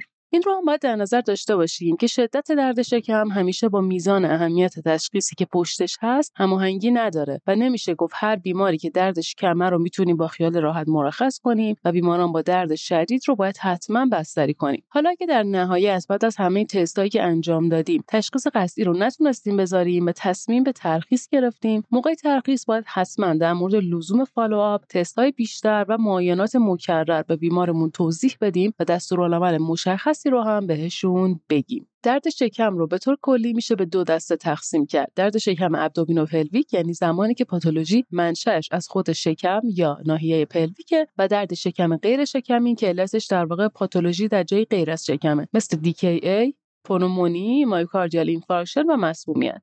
افرادی که در اونها درد شکم رو باید جدی‌تر بگیریم اینها هستند: افرادی که سن بالای 60 سال دارن، زنان باردار، افرادی که قبلا تحت عمل جراحی شکم قرار گرفتن، افرادی با بیماری‌های شناخته شده عروقی و افرادی با بسقیمی‌های شناخته شده و همچنین افرادی با سطح ایمنی پایین. وقتی میگیم این بیماران رو باید جدی‌تر بگیریم، منظورمون این هست که این بیماران رو باید به سطوح بالاتری از تریاژ بکنیم و همچنین که باید تست‌های تشخیصی بیشتری براشون انجام بدیم. مثل همه بیماران دیگه، گرفتن شرح حال دقیق و معاینه فیزیکی خیلی مهمه. اینکه درد از کجا شروع شده، به کجا منتشر شده و با چی بدتر یا بهتر میشه، چه علامت‌های همراهی داره، همه اینها میتونن به ما در تشخیص کمک کنن. خصوصیات درد شکم سابجکتیوه، یعنی بیمار میاد اونا رو ذکر میکنه به ما. این خصوصیات بعضیاشون بسیار مهمن و میتونن ما رو به سمت تشخیص درست هدایت کنن. مثلا درد شکم که نامتناسب با معاینه فیزیکی باشه ما رو به سمت در واقع تشخیص اسکمی مزانت میبره، یعنی بیمار درد رو خیلی شدید توصیف میکنه ولی شما در لمس معاینه شکم میبینید که حساسیت خیلی زیادی وجود نداره و اون درد در واقع با لمس ایجاد نمیشه. انتشار درد از ناحیه اپیگاس به سمت پشت وسط هم راه تهوع و استفراغ با پانکراتیت متناسبه و درد شدید منتشر کولیکی که در فواصل منظمی ایجاد میشه و همراه با تهوع شدیده در انسداد روده کوچیک دیده میشه. انتشار درد به شونه چپ یا درد در شونه چپ با پاتولوژی های تهال، التهاب دیافراگم یا مایع آزاد داخل شکم همراهه. شروع درد همراه با سینکوپ در آنوریسم آورت پاره شده و بارداری اکتوپیک دیده میشه. حالا میخوایم از این به بعد چند تا بیمار رو با هم قدم به قدم بررسی کنیم، ببینیم که چجوری ما تو این بیمارا به تشخیص میرسیم. اما قبل از اینکه بریم سراغ این کار، این رو هم تو پرانتز به عنوان مسئله که بدجا افتاده بگم، یکی از مهمترین کارها تجویز ضد درد برای بیمارانی هست که با درد شکم به اورژانس مراجعه میکنن. علیرغم باور عمومی که وجود داره، استفاده از مخدرها باعث ماسکه شدن علامت‌های بالینی بیماران و تغییر در معاینه فیزیکیشون نمیشه و تشخیص رو هم به تأخیر نمیندازه. بنابراین به خصوص در موارد متوسط و شدید درد شکم باید به میزانی که لازمه از مسکن و مخدر استفاده بکنیم و نباید از تجویز مخدر و مسکن بترسیم. خب حالا بریم سراغ اون چند تا بیمار. بیمار اولمون رو به اسم خانم ر معرفی می‌کنیم. زنی 50 ساله که با شکایت از درد شکم به اورژانس مراجعه کرده. بیمار گزارش میده که در ماه گذشته حدوداً 3 اپیزود درد شکم داشته. آخرین حملش 4 روز قبل بود و همچنین میگه که حملات درد در ناحیه اپیگاس احساس میشه. 4 ساعت طول میکشه و اغلب اون رو در شب بیدار میکنه. درد رو به صورت یک احساس گرفتگی شدید توصیف میکنه که برای ساعت‌ها بسیار شدید و ثابته. گاهی اوقات درد به سمت راست کمر هم منتشر میشه. درد همراه با استفراغه و گزارش میده که رنگ ادرار و منتفوعش طبیعیه. در معاینه فیزیکی علامت‌های حیاتی بیمار پایداره. تبدار نیست و در معاینه شکم هم مشکلی وجود نداره. شکم کاملا نرمه و تنها در لمس عمیق ناراحتی خفیفی در ناحیه اپیگاستر وجود داره. مورفی ساین هم منفیه. در این مرحله فرضیه اصلی چیه و چه تشخیص‌های دیگه‌ای در کنار اون فرضیه اصلی مطرحن و آیا تشخیصی وجود داره که ما نباید اصلا از دستش بدیم؟ و با توجه به این لیست تشخیص‌های افتراقی که برامون مطرح میشه چه آزمایشاتی باید درخواست بدیم؟ اولین ویژگی محوری در درد شکم خانم ر محل اپیگاستر اونه.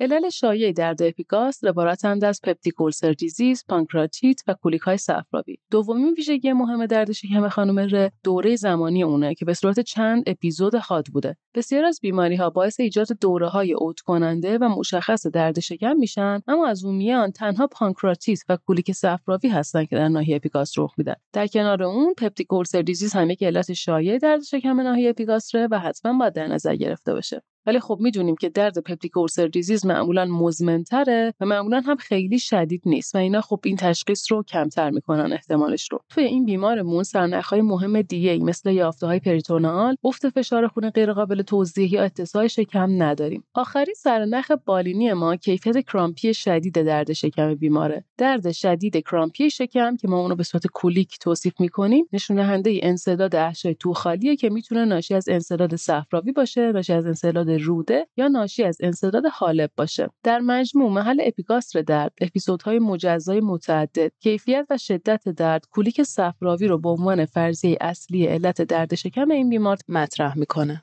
پس ما تو این مرحله بعد از اینکه فرضیه اصلی رو متوجه شدیم، بعد بر اساس اون بریم یک سری تست‌های تشخیصی درخواست بدیم. چی می‌خوایم؟ سونوگرافی رایت آپر کوادرانت برای بررسی کبد و مجاری صفراوی درخواست میدیم و همزمان با اون سری آزمایشات رو هم ارسال می‌کنیم. سونوگرافی جوابش میاد و سنگ‌های متعدد کوچیک رو در کیسه صفرا گزارش می‌کنه. کامن بایل داکت نرماله و یافته غیر نرمال دیگه‌ای هم وجود نداره. از طرفی جواب آزمایشاتمون هم اومده، آزمایش‌های لیپاز و آمیلاز نرماله، تست‌های کبدی نرماله، سایر تشخیص‌های دیگه مثل پانکراتید و اینها هم رد میشن و میرسیم به تشخیص بیلیاری کولیک. بیمار در نهایت با همین تشخیص مرخص میشه و بهش وقتی برای عمل جراحی ماه آینده داده میشه. خانم ر 2 هفته بعد زودتر از وقتی که برای عمل جراحیش در نظر گرفته شده بود برمیگرده به اورژانس. این بار بیمار دردش شدیدتره، طوری که بیقرارش کرده و میگه که درد از عصر روز گذشته شروع شده و در همون مکان قبلیه. درد برخلاف قبلا مداومه و بیمار میگه که همچنین رنگ ادرارش هم تغییر کرده و مثل چای تیره شده. لرز رو هم ذکر میکنه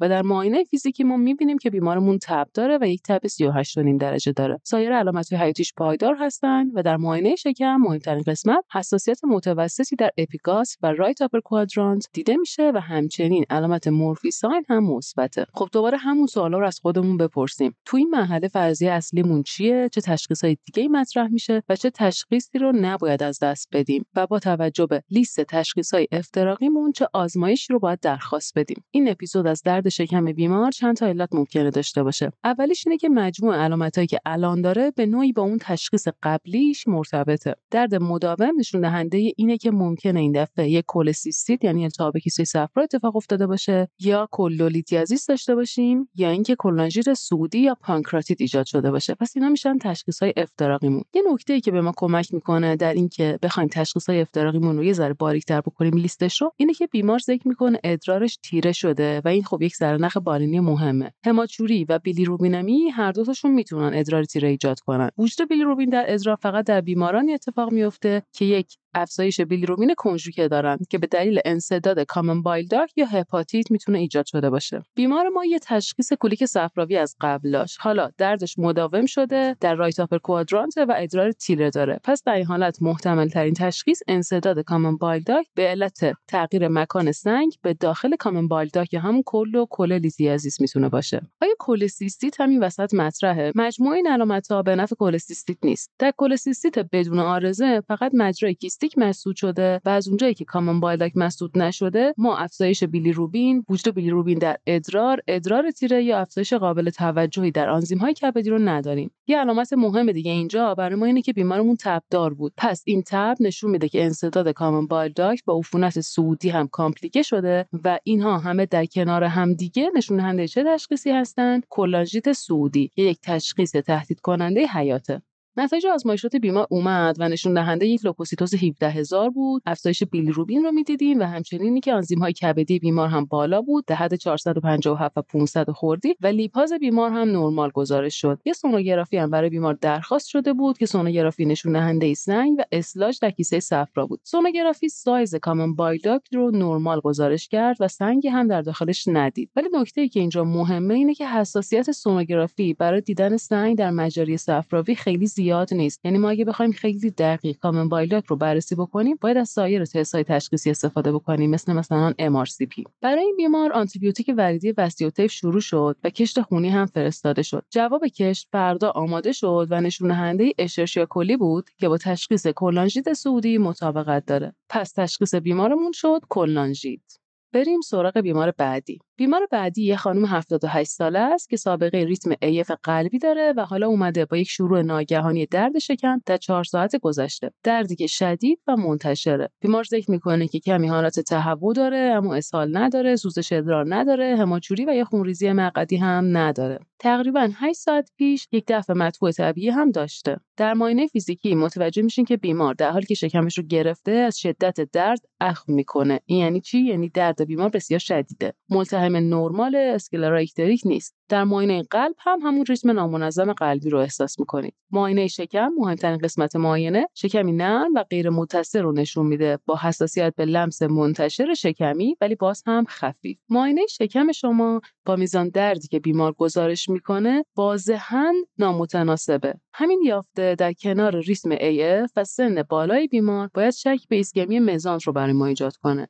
ایسکمی مزانت توی تشخیص خیلی مهمیه که حساس به زمانه، یعنی تأخیر در تشخیص و متناسب با اون تأخیر در شروع درمان منجر به افزایش عوارض و مرگ و میر میشه، به ویژه تو بیماران مسن. هر چقدر دیرتر تشخیص بدیم قسمت بیشتری از روده تحت ایسکمی قرار میگیره و از بین میره. اولین و مهمترین اقدام اولیه در نظر گرفتن ایسکمی مزانت در تشخیص افتراقی همه بیماران مسن با درد شکمه. یعنی شما اول باید به این تشخیص فکر بکنید که بعد بیاید ردش بکنید. حالا بعد از اینکه شک کردیم اقداماتی که باید انجام بدیم چی است؟ اقدامات این بیماران اکثرا اقدامات حمایتیه و یک نکته خیلی مهم در جریان قرار دادن سرویس جراحیه. حالا برای تشخیص ایسکمی مزانت بعد چی درخواست بدیم؟ سی تی اسکن شکم با کنتراست وریدی، سی تی اسکن شکم با کنتراست خوراکی، سی تی آنژیوگرافی، کدوم که از اینها؟ برای اینکه بدونیم کدوم که از این تست‌ها رو باید درخواست بدیم لازمه که اول بدونیم که اصلا مکانیزم ایجاد کننده ایسکمی مزانت چیه. در اکثر موارد علت ایسکمی مزانت آمبولی شریانیه، بعد از اون ترومبوز شریانی و در نهایت علتش ترومبوز وریدی میتونه باشه. ترومبوز وریدی خیلی کمتر شایعه و معمولا در افراد جوون با بیماری‌های هایپرکواگولوپاتی اتفاق میفته. خب بعد از اینکه تست تشخیصی لازم رو هم درخواست دادیم و تشخیصمون اثبات شد، اقدامات بعدی اینه که باید برای بیمارمون هپارین وریدی شروع بکنیم و مهمترین کلوهایی که ما رو به تشخیص ایسکمی مزانت در این بیمار رسوند چی بود؟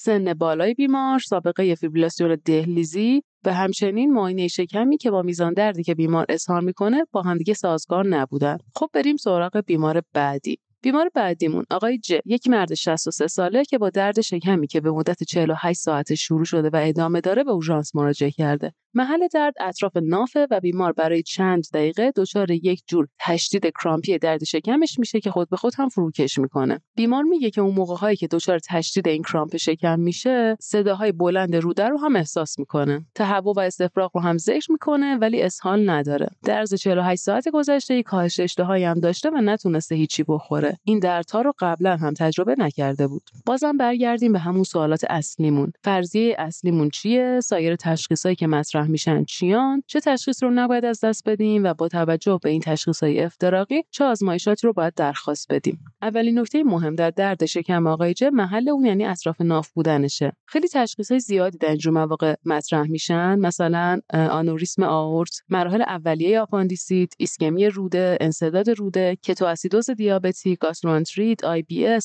IBD، همه این تشخیص‌ها میتونن یک دردی در اطراف ناف ایجاد بکنن. دومین نکته مهم و محوری که باید در نظر بگیریم زمان درد بیماره، یعنی اینکه بیمار میگه که من یک سری دردهایی دارم به این صورت که دوره‌هایی از کرامپ شکمه که درد شکمم توش تشدید میشه و بعد دوباره این درد تخفیف پیدا میکنه. و بعد اینکه درد شکم بیمار از 48 ساعت گذشته شروع شده. این شروع شدن درد از 48 ساعت گذشته که نشون دهنده یک درد حاده باعث میشه ما تشخیص‌های افتراقیمون رو به بیماری‌هایی که باعث درد شکم حاد میشن محدود بکنیم، مثل IBS و IBD و اینا رو باید حذف بکنیم. دومین نکته محوری مفیدی که باید در نظر بگیریم زمان درده، یعنی اینکه درد بیمار از 48 ساعت گذشته شروع شده و یه جور درد حاده. این باعث میشه که ما علت‌های از درد شکم که همراه با درد شکم مزمن هست رو بذاریم کنار، مثل IBS و IBD. از طرفی بیمار ما کاملا یک بیمار سالمه، یعنی هیچ گونه پس مدیکال هیستوری خاصی نداره. پس DKA رو هم تا حد زیادی میتونیم بذاریم کنار، چون بیمارمون دیابت نداره اصلا. گاستروانتریت هم بعید به نظر میرسه، چون بیمار اسهال رو ذکر نمیکنه و بالاخره ماهیت درد شکم آقای ج، یعنی اون حالت کرامپی شدیدی که داشت، نشون دهنده اینه که یک نوع انسداد احشایی وجود داره. این انسداد احشایی میتونه به علت سنگ کلیه و انسداد حالب باشه، میتونه به علت انسداد صفراوی باشه، یا میتونه به علت انسداد روده کوچیک و بزرگ باشه. همه اینها میتونن همراه با تهوع و استفراغ هم باشن. ولی باز برمیگردیم به محل درد بیمار و اینکه بیمار ذکر میکرد همراه با اون دردهای کرامپی شکم یک جور افزایش صدای روده رو هم احساس میکرد. این مسائل باعث میشه ما تشخیص انسداد روده رو به عنوان تشخیص اول مطرح بکنیم. و در شرح حال بیشتری که از بیمار میگیریم، بیمار ذکر میکنه که از 4 روز قبل تغییر در دفع مدفوع داشته و 3 هفته قبل هم یک مدفوع خونی داشته، یک بار فقط. خب گفتیم که تشخیص اولی که برامون مطرح شد تشخیص انسداد روده بود. توی مرحله باید چیکار بکنیم؟ باید گرافی شکم ایستاده و خوابیده درخواست بدیم. برای بیمار گرافی شکم درخواست میشه و سطوح متعدد مایع هوا در گرافی شکم بیمار دیده میشه. بیمار گفتیم هیچ گونه سابقه بیماری خاصی نداشت، سابقه عمل جراحی شکم و اینا نداشت، چون میدونیم که در خیلی از موارد علت انسداد روده ادهیژن بنده، یعنی که بیمارانی که قبلا سابقه عمل جراحی شکم داشتن. پس این ادهیژن بند برای بیمارمون مطرح نیست. بعد برمیگردیم به اون شرح حال دیگه که بیمار به ما داده بود، یعنی اون هماتوشزی که ذکر کرده بود 3 هفته قبل دیده بود. این باز مطرح میکنه که احتمالاً انسداد روده در زمینه بدخیمی ایجاد شده. خب این بیمار باید تحت تست‌های تشخیصی بیشتر قرار بگیره، مثلا براش CT شکم انجام بدیم، CT با آی بی و اورال، و ببینیم که محل انسداد دقیقاً کجاست و چه چیزی باعث انسداد شده. از طرفی اقدامات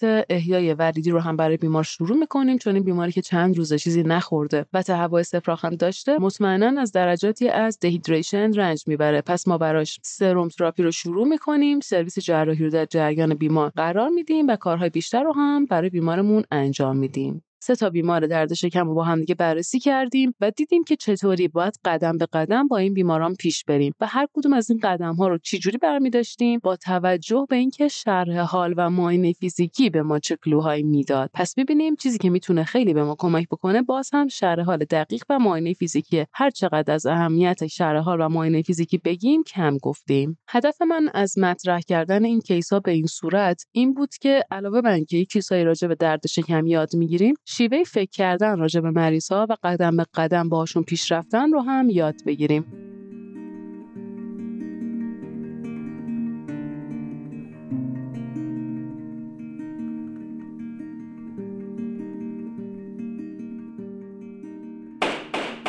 بریم سراغ کیسمون که در ارتباط با یه پرونده قانونی هست. آیدین نگاه کن، به نظر من یکی از بزرگترین چالش هایی که یه متخصص اورژانس هر روز چند بار باهاش برخورد میکنه این هستش که کدام یکی از این مریض هایی که دچار درد قفسه سینه هستن و اومدن اورژانس رو میتونم مرخص بکنم و کدوم رو باید بستری بکنم، کدوم رو مشاوره قلب بدم.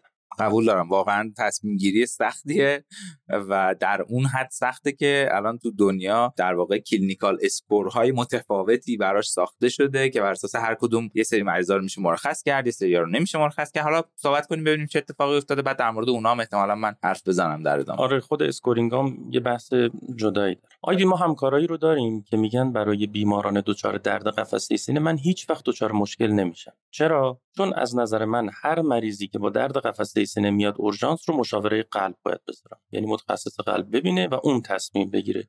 خب من از این همکارامون همیشه این سوالو دارم که خب ما چیم پس این مسئله، یعنی رسما نقش شلغم پیدا می‌کنیم اگر اینجوری باشه که خب من خیلی مخالفم واقعا. حالا من این بحثو میخوام بکنم که نگاه کن، میگن که اگه متخصص قلب مریضو ترخیص کرد که ترخیص میشه، اگرم گفت بستری شه که بستری میشه. خب من یه چیزی بگم، اگه متخصص قلب ترخیص هم کرد اتفاقی برای بیمار باز به هر حال بیفته و شما درست بهش توضیح نده باشی که شرایطش چی هست الان، فکر میکنیم که مثلا محکوم نمیشیم؟ خب نه، ما هم یه پزشکیم تو این وسط و در واقع ما همون مقدار مسئولیت رو داریم در واقع. در واقع منم مثل تو دوتا نقد کاملا مشخص به این دید دارم که الان اینجا میبینی رو کاغذم دوتا کلمه نوشتم. یکی این که حالا من خیلی نمیبینم چون دارم بلایند میرم، ولی آره شما دارید میبینید. آره خود خوشبختانه تو مثل همیشه الان بلایند هستی، خوبه که ما اینجوری بحث میکنیم، خب دیده بچه‌هام بازتر میشه. این نقد اول من این هستش که اصلا پس منو برای چی گذاشتن اونجا؟ یا این متخصصای اورژانس میگن که من درگیر تعداد زیادی مریضم، چرا باید خودمو بیام درگیر یک مریض درد قفسه سینه اون وسط بکنم که خیلی دیده کاملی به اندازه متخصص قلب روش نداره، در صورتی که اینطور نیست. ما رو به عنوان متخصص اورژانس گذاشتن اونجا که همه مریضا رو متخصص قلب نبینه. اتفاقا دقیقاً همینطور و ما باید این مهارت رو تو خودمون ایجاد بکنیم که با حداقل میزان خطا بتونیم مریض‌های درد قفسه سینه‌ای که قابل ترخیص هستن رو ترخیص کنیم. نکته دوم این که متخصص قلبم یه انسانه، اونم بر اساس کرایتریا تصمیم میگیره، اونم که حالا کرایتریاش هم متفاوت از ما نیست، واقعا همون اصلا یکیه، با همون کرایتریاست، بنابراین اونم احتمال داره اشتباه بکنه. بنابراین ما نمیتونیم از زیر این قضیه فرار بکنیم، ما هم باید ترخیص کنیم. مریضای با درد قفسه سینه میان داخل اورژانس. اصلا من متوجه نمیشم ترخیص نکردن از طرف یک متخصص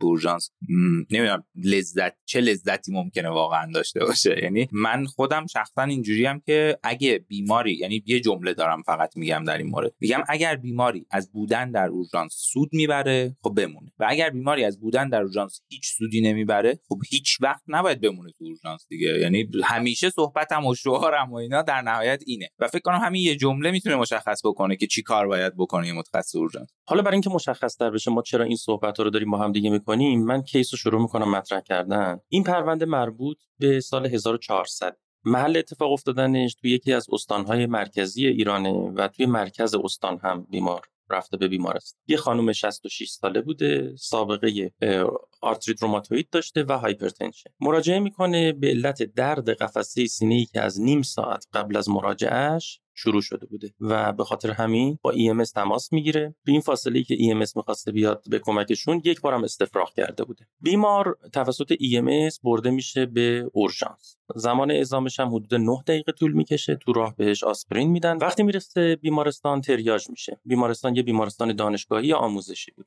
ساعت 15:35 دقیقه تریاژ میشه و توی سطح 4 قرار میگیره. واقعا نمیخواستم دکتر حافظی وسط صحبتاتون وسط کیس حرف بزنم، ولی اجازه بدید ناراحت شم دیگه. واقعا آخه یه بیمار، یه خانم 66 ساله‌ای با اون شرایط و سابقه و اون درد و این چیزایی که شما گفتید خیلی عجیبه که یعنی تریاژ سطح 4 باشه. البته اینو من بگم در مورد ESI من این نقدو دارم. ESI چون هیچ ارتباطی به شکایت بیمار یا همون چیف کامپلینت بیمار ندارد، فقط بر اساس یه سری فاکتورهای دیگه تصمیم گیری میکنه و به نظر میرسه که همچین بیمارایی رو ممکنه بعضی وقتا میست بکنه. حالا این بیمار رو به نظر من خیلی نباید میست میکرده، از نظر اینکه جاجمنت بالینی پرستاره بالاخره مهم بوده. ولی اینو بدونید دوستان که ما سیستم های تریاژی داریم که بر اساس چیف کامپلینت بیمار هستن. مثلا در انگلستان، در استرالیا، در کانادا ما یک سری در واقع سیستم های تریاژ متفاوتی از ESI داریم که توی اونها اون شکایت اصلی بیمار رو هم در نظر میگیرن و بر اساس شکایت اصلی بیمار رو یه سری فاکتورهای دیگه ممکنه که حتی سطوح خیلی بالاتری از تریاژ رو هم بهشون بدن که البته من میگم اونها هم اینجوری نیستن که خطا نداشته باشن، ولی این بیمار به نظر میرسه که آخه دیگه حداقل باید 3 باشه. حالا من میگم 2 هم ممکنه باشه بر اساس نوار قلبش، ولی حداقل 3 تریاژ.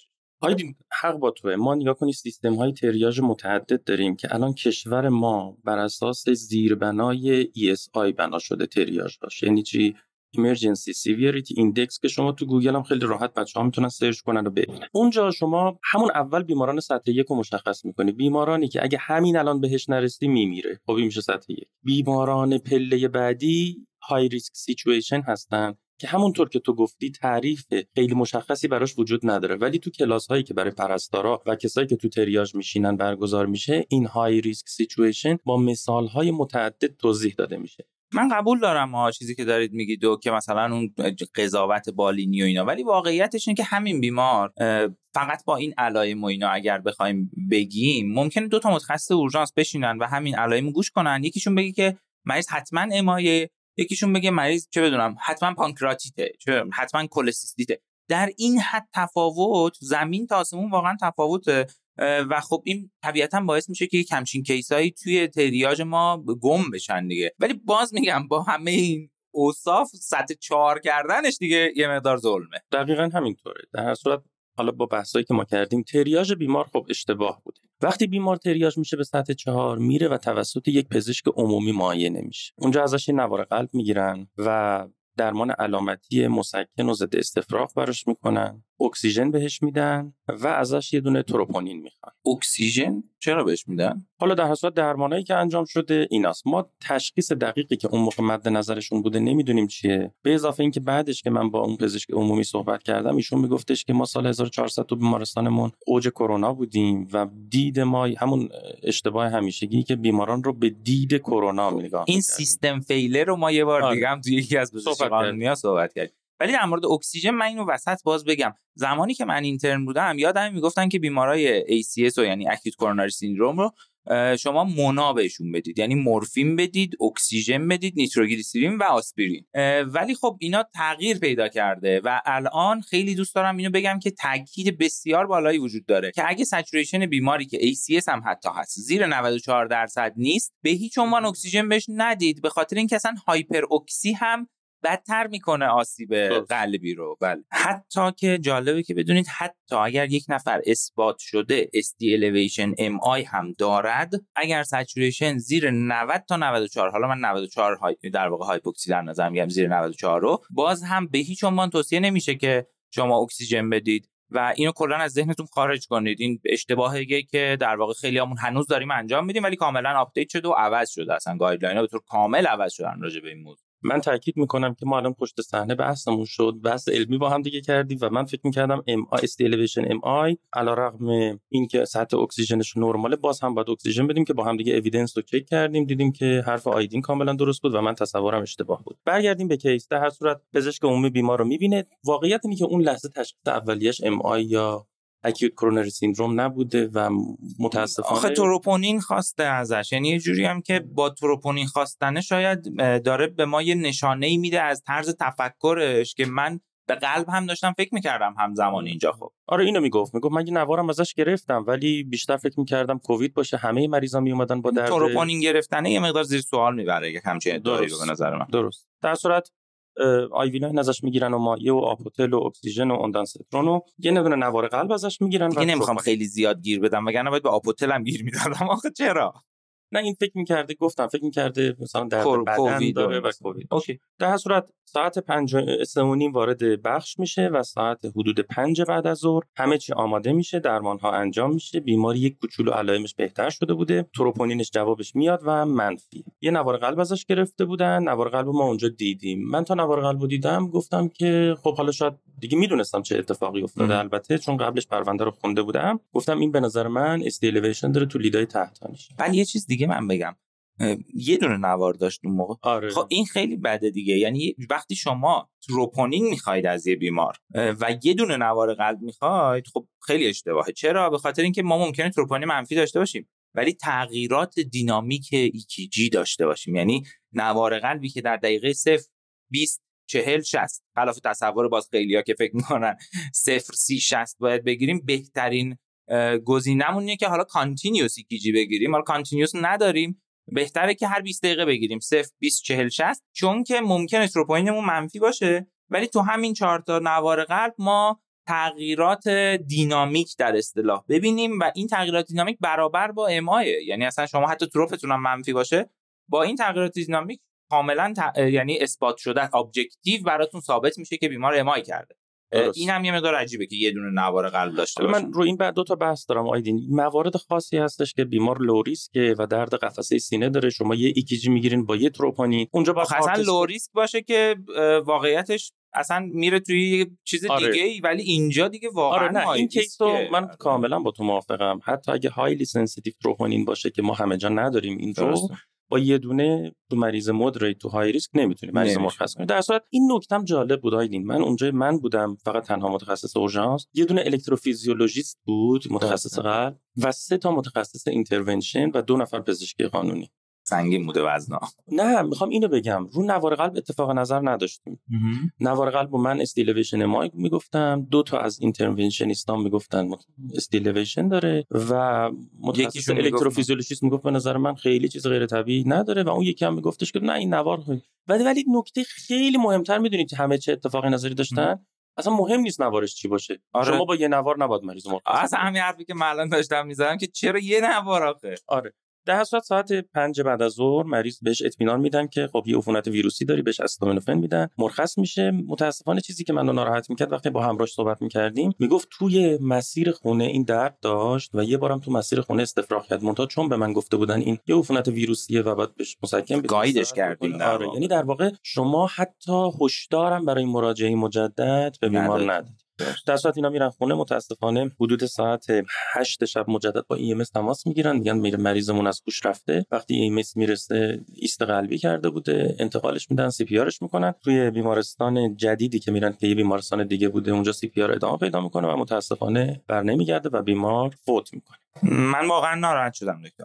دلیلش هم اینه که احساس میکنم خب مقصر این که یک همچین بیماری میست میشه من و شمای نوعیم. چرا؟ به خاطر اینکه ما نتونستیم این دیدگاه رو توی دانشجوامون ایجاد بکنیم که وقتی فارغ التحصیل میشن بیمار های ریسک و لو ریسک از نظر درد قلبی و درد قفسه سینه رو تشخیص بدن. و من واقعا از ته دل احساس شرمندگی میکنم در مقابل کسی که یک همچین بیماری رو میست کرده و احساس میکنم که در آموزش این آدم ها ما کمکاری کردیم که سیستم آموزشیمون خب این مشکلات رو داره و این در واقع کارا که اصلا ما داریم تو الان پادکست انجام میدیم، من با امید اینم که بتونه یه سری از اینا رو جبران بکنه. یعنی اینجوریه که شما چطور ممکنه که ما بهتون آموزش نداده باشیم که یک همچین بیمار های ریسکی وقتی دارید میبینید تو ذهنتون یک در واقع آلارمی نزنه که این بیمار ممکنه خطرناک باشه. من از این بابت شرمندم، واقعا شرمندم. به خصوص این که آیدین نگاه کن، ما داریم در ارتباط با یه چیف کامپلین خیلی شایع صحبت می‌کنیم، در مورد یه چیز نادر صحبت نمی‌کنیم. یعنی یه کسی که میره تو بخش اورژانس شروع می‌کنه تبابت کردن، روزانه بیش از 20 تا EKG رو جلو صورتش نگه می‌دارن و میگن نظرت چی؟ دقت کردی ما توی اورژانس، من خیلی برام پیش اومده، دارم یه کار خیلی حیاتی انجام میدم، مثلا دارم یه مریض رو اینتوبه میکنم، میبینم پرستار اومد یه ایکیجی رو گرفته جلو صورت من، میگه این مریض اومده تو تریاژ، من اینو چیکارش بکنم؟ دقیقاً همیشه من یه چیزی میگم، اولا به ایکیجی نگاه میکنم که استیلویشن امای نباشه، بعد میگم مریض چی هست، شرح حالش رو میگم. شما این مریض ایکیجی که نشون دهنده شرایط بیمار نیست، اولا این بیمار چی هست. بعد مثلا میگه یه آقایی اومده با درد قفسه سینه، میگم همیشه درد قفسه سینه با ایکیجی نورمالو تشکیل پرونده بده. همیشه هم اینو میگم که یک نوار قلب نورمال 40% خطا داره، یعنی منفی کاذب داره. حتی دو تا نوار قلب بر اساس آمار اگه حساب بکنی میشه بازم 16% خطا داره، یعنی شما 40% ضرب در 40% داریم. بنابراین شما با یه EKG خیلی وقتا مثلا پرسنل هم میان توشه، یه EKG گرفته دستش میگه من سینم درد میکنه، اصلا به درد نمیخوره. کلا من میدونید که همیشه هم میگم پاراکلینیک هر چی میخواد باشه، آزمایش، نوار قلب، عکس، نمیدونم CD فلان، بدون اینکه ما بیمار رو ببینیم به درد هیچی نمیخوره. واقعا نمیشه بر اساس این اصلا نظر. یعنی خیلی تاکید داریم روی این که بیمارا معاینه بشن و شرح حال بگیریم و هیستوری داشته باشیم. اینا بخاطر همین چیزاست دیگه، چون نوار قلب تنهایی هیچی نشون نمیده. شما ممکنه یه بیمار قیافش رو نگاه بکنین درد قفس سینه داره و بر اساس قیافش بگین که این خیلی دردش بده و یه چیز بدیه، بدش سی پی آر، ولی نوارش نرمال باشه کاملا. علاوه اینکه اسکورش اصلا هارت اسکورش پایینه. من اونجایی که شما صحبت کردید در ارتباط با اسکورینگ های، بله ما دو تا داریم، تیمی اسکور، هارت اسکور. آره. که الان خیلی استفاده میشه. آره. هیچ کدوم از این اسکورینگ ها جایگزین کلینیکال جاجمنت شما نمیتونه باشه. اون صحبتایی که شما میکنی، اون چیزی که از مریض میپرسی خیلی فرق میکنه. اصلا جالبه توی همین کلینیکال اسکور در مورد این صحبت میکنه که آیا دردش درد قلبی هست یا نیست. خب شما اینو باید بریم معاینه کنی، با مریض صحبت کنی تا به دست بیاری دیگه، وگرنه که این کلینیکال اسکور به تنهایی که نمیتونه، چه بدونم ماشین که نیست، مریضو بذاریم توی کلینیکال اسکور از اون ور یه خروجی به ما بده، اصلا این اتفاق نمیفته. دقیقاً همینطوره. بنابراین من اینجا توصیه‌ای که خیلی اکید میتونیم بکنیم، هیچ وقت با یک نوار قلب هیچ مریضی رو ترخیص نکنین. حتی در ارتباط با تروپونین هم ما الان هایلی سنسیتیو تروپونین در بسیاری از بیمارستانامون نداریم. ما از تروپونینای سنتی داریم استفاده می‌کنیم و اونا زمان طولانی طول می‌کشه، اونا 6 ساعت ممکنه طول بکشه. بله هایلی سنسیتیوها 3 ساعته میتونن مثبت بشن، ولی قدیمی‌ها 6 ساعته 8 ساعته باز متفاوته میتونن مثبت. یه چیزی هم حالا این وسط علمی صحبت بکنیم، به نظر میرسه در مورد تروپونین ما رسیدیم رسیدیم به اون ترشهولد سنسیتیویتی واقعا. یعنی توی تستا اگه ما بیشتر از این سنسیتیو تر بکنیم تروپونینمون رو، احتمالاً خطای خیلی بالاتری خواهیم داشت. پس یعنی انتظار اینم نداشته باشید که فردا پس فردا یه تستی هم بیاد که بگه آره تو یه ساعت تروپونین مثبت مریضو تشخیص میده، اصلا وجود نخواهد داشت. به اون ترشهولد سنسیتیویتی توی این آزمایش به خصوص رسیدیم الان. حداقل تو سال‌های آینده ما این مگر اینکه یه آنزیم دیگه‌ای پیدا بکنیم، مثلا به جای تروپونین یه چیز دیگه‌ای پیدا بکنیم. یه اشاره‌ای هم به هارت اسکور من بکنم. آیدین نگاه کن، هارت اسکور الان دیگه خیلی، ما قبلا حالا دانشجو که بودیم تیمی اسکور بیشتر استفاده می‌کردیم، بچه‌ها میتونن برن بخونن، ولی هارت اسکور شما همون کل این حروف هر کدوم مخفف یه چیزیه. اچش مخفف هیستریه، ایش EKG، ایش ایج، آرش ریسک فاکتورز و تیش تروپونین. منتها اینا هر کدومشون بین 0 تا 2 اسکور میگیره، یعنی شما اسکور نهاییتون بین 0 تا 10 میتونه باشه. تنها مریضی که شما میتونید با هارت اسکور، با یه EKG و با یه تروپونین ترخیصش بکنید، مریضیه که هارت اسکورش 0 باشه. بنابراین هیچ مریضی رو با یه EKG و یه تروپونین تقریبا ترخیص نمی‌کنه. تازه یه چیزی در مورد اینم میخوام بگم، وقتی صفرم هست، من همیشه اینو میگم به همه در هر سنی، بیمارو که با هارت اسکور 0 دارم مرخص میکنم، بهش میگم که باز احتمال این که شما دچار مثلا یک اختلالی در رگ‌های قلبت باشی و دچار سکته قلبی بشی 0 نیست، چون میدونید هارت اسکور 0 هم احتمالش 0 نیست. بنابراین حتما در اولین فرصت شما در طول چند روز آینده به شکل سرپایی باید برید یک تست ورزش بدید، یعنی یک پرووکیشنال تست باید انجام بشه که در واقع ما بتونیم که با قطعیت بیشتری راجع به این موضوع صحبت بکنیم. حتی طرف 20 سالش هم باشه اینجوری باشه، من میگم حتما برو بعدن یه تست ورزش بده، کار خاصی هم نداره. خب میره یه ذره میدو یه نواری میگیرن و خیلی در واقع نان اینویزیو هم هست دیگه. ولی باید بدونیم که حتی با هارت اسکور استف، من باز این توصیه رو میکنم، خیلی برام عجیبه که یه نفری، حالا این بیمار که اصلا هارت اسکور بالایی داره، این بیمار هارت اسکور بالایی داره و به نظر میرسه که اصلا باید در اورژانس این تست، حالا یا استرس اکو تست یا تست ورزش انجام می‌شده و بعد اگه اونا منفی بودن میشد مرخصش کرد، حتی اگه همه چیز دیگه‌ش هم نرمال باشه. یعنی در این حد های ریسک به نظر من میرسه. جالبه چون من اینو آیدین باز دوباره یه بار دیگه رفتم آپدیت ها رو دیدم، شما زمانی که هارت اسکورتون کمتر از 3 هم باشه بعد از تست ورزش میتونی مریض رو مرخص کنی. ولی خب ما نداریم دیگه، مجبوریم مثلا میگیم فردا صبح برو تست ورزش. خیلی هم چیز نیست، خیلی هم خطرناک نیست، همونطور که قبلا خود هارت اسکور این کارو میکرد دیگه، یعنی میگفتش که این کارو بکنید. الان چون توی اورژانس های کشورهای پیشرفته این تست ها وجود دارن، خب اینا ترجیح میدن که این کارو بکنن. مثل همون تی پی ای دادن تو سی وی ای میمونه، اونا الان تی پی ای میدن بعدش میبرن آنژیوگرافی میکنن مغزو. ما اینو نداریم، فقط تی پی ای میدیم. بعد خب به نظر میرسه که یه ذره اختلال ایجاد میشه تو نتایج ما نسبت به عددش. هم اگر دوست داشتن همکارا بدونن، یه مریض لو ریسکو که با هارت اسکور 0 مرخص میکنی، بازم بین 3 تا 5 درصد احتمال، حداقل 3 درصد احتمال 30 روز آینده دچار ام آی بشه وجود داره. دقیقاً. بنابراین این خودش میتونه درصد مهم باشه که بعد پیگیری بکنه. در صورت پرونده توی بار اول که کمیسیون شده بود 50% برای پزشک قصور زده بودن، توی بار دوم که کمیسیون شده بود 20% زده بودن و بار سوم هم 20%، بار چهارم ما بودیم. اونجا یه بحثی مطرح شد، فکر می‌کنم آیدین دقیقاً بحثی بود که شما هم مطرح کردی، گفتن که پزشک عمومی بضاعتش در این حده که EKG رو در این حد بخونه، تروپونین رو در این حد بخونه و ترخیص بکنه. یه مشکلی توی سیستم بیمارستان وجود داشته و اونم این هستش که شما توی بیمارستان آموزشی اجازه طبابت یه پزشک عمومی به لحاظ آکادمیک وجود نداره.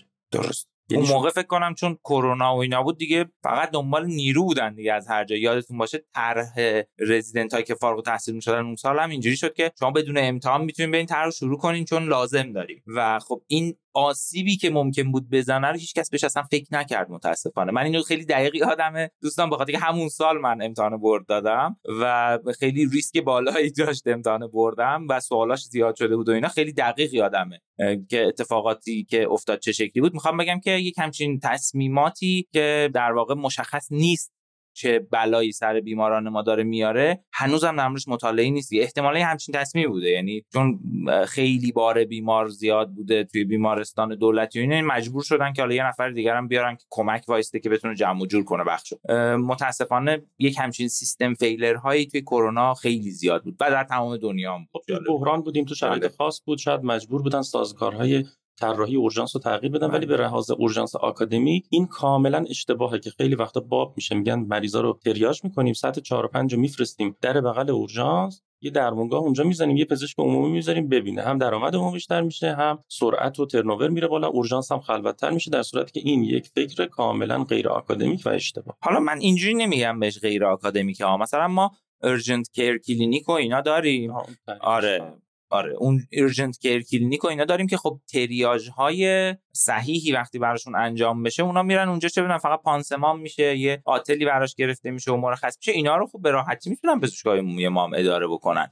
ولی به نظر من بیشتر از این که اینجا تقصیر رو بندازیم سر مسئول فنی که اومده یه پزشک عمومی داره تو اورژانس استفاده میکنه، شاید منم بودم اونجا همین کارو میکردم، اینکه یک همچین بیمار های ریسکی رو پرستارمون تشخیص نده و بده به در واقع سطح 4 یه مقدار، من اگه باشم وزن بیشتری براش میخوام بدونم که برای پرستار تریاژ هم آیا اصولی در نظر گرفته شد یا نه؟ نه، برای پرستار اصولی در نظر گرفته نشد و من فکر میکنم علتش هم این هستش که اگه تو فاصله ای که پرستار اشتباه تریاژ میکنه تا بیمار بخواد ویزیت بشه اتفاقی بیفته، اون وقت مقصره، ولی اگر پزشک ببینه باید تغییر سطح تریاژ بده. درسته، کاملا درسته. شما مثلا یه موقع پرستار یه مریض رو تریاژ میکنه، میگه برو تو ویتینگ ایریا، بعد اونجا یه اتفاقی میفته، پرستار مقصره، ولی وقتی که پزشک ویزیت کرد بلافاصله با سطح تریاژ رو تغییر بده، دیگه مسئولیت از پرستار ساقط. منطقیه کاملا.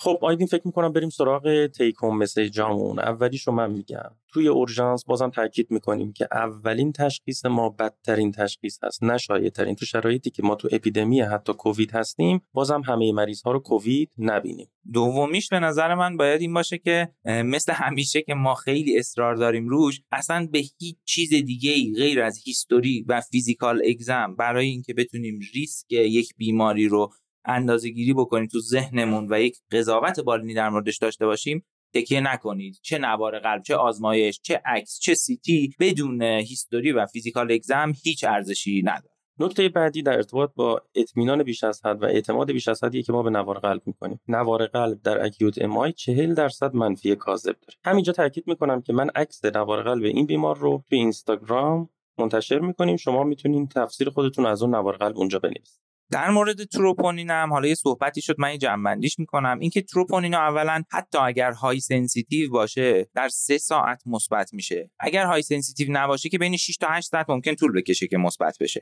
و به خاطر همین باز دوباره روی تروپونین منفی هم نمیتونیم قطعاً تاکید بکنیم. شما نوار قلب‌های سریالتون، هیستوری و فیزیکال اگزمتون و احتمال ریسک بالای در واقع اون اکیوت کورونری سیندرومتون بر اساس هیستوری چیزی که گرفتید خیلی خیلی مهمتر از حالا هم نوار قلب که دکتر حافظی گفتم و هم تروپونین.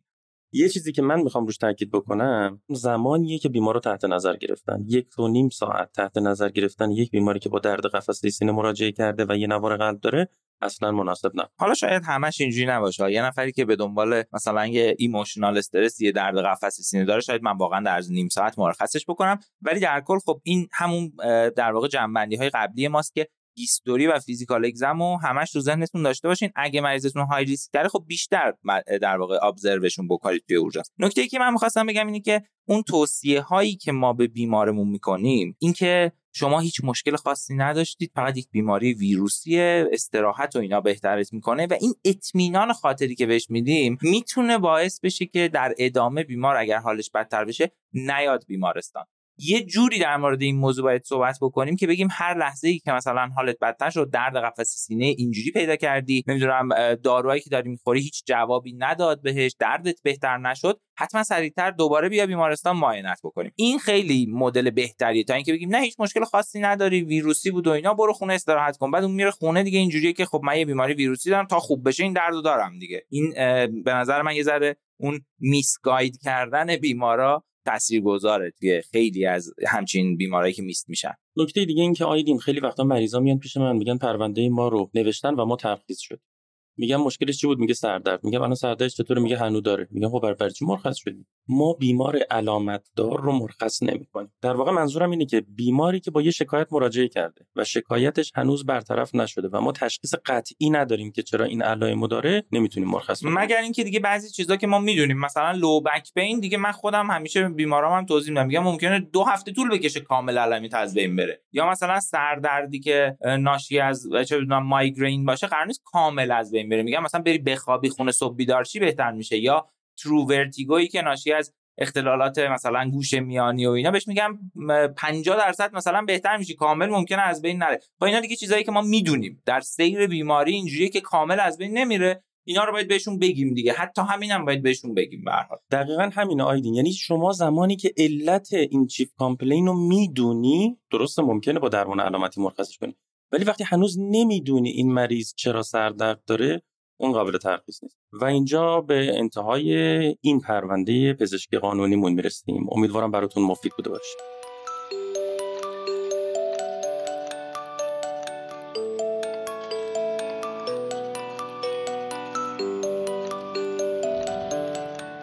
خب باز رسیدیم به این قسمت خیلی کوتاه آخر هر اپیزود. امیدوارم که مطالب گفته شده مورد پسندتون بوده باشه. بازم ازتون دعوت میکنم که به پرسشنامه هایی که برای ادامه راه خودمون طراحی کردیم و از شما یه سری سوال پرسیدیم پاسخ بدین و به همون تو این راه کمک کنین. در نهایت مثل همیشه امیدوارم تا اپیزود بعدی تریاژ که 1 دی ماه منتشر میشه، تنتون نیازمند طبیبان طب اورژانس نباشه.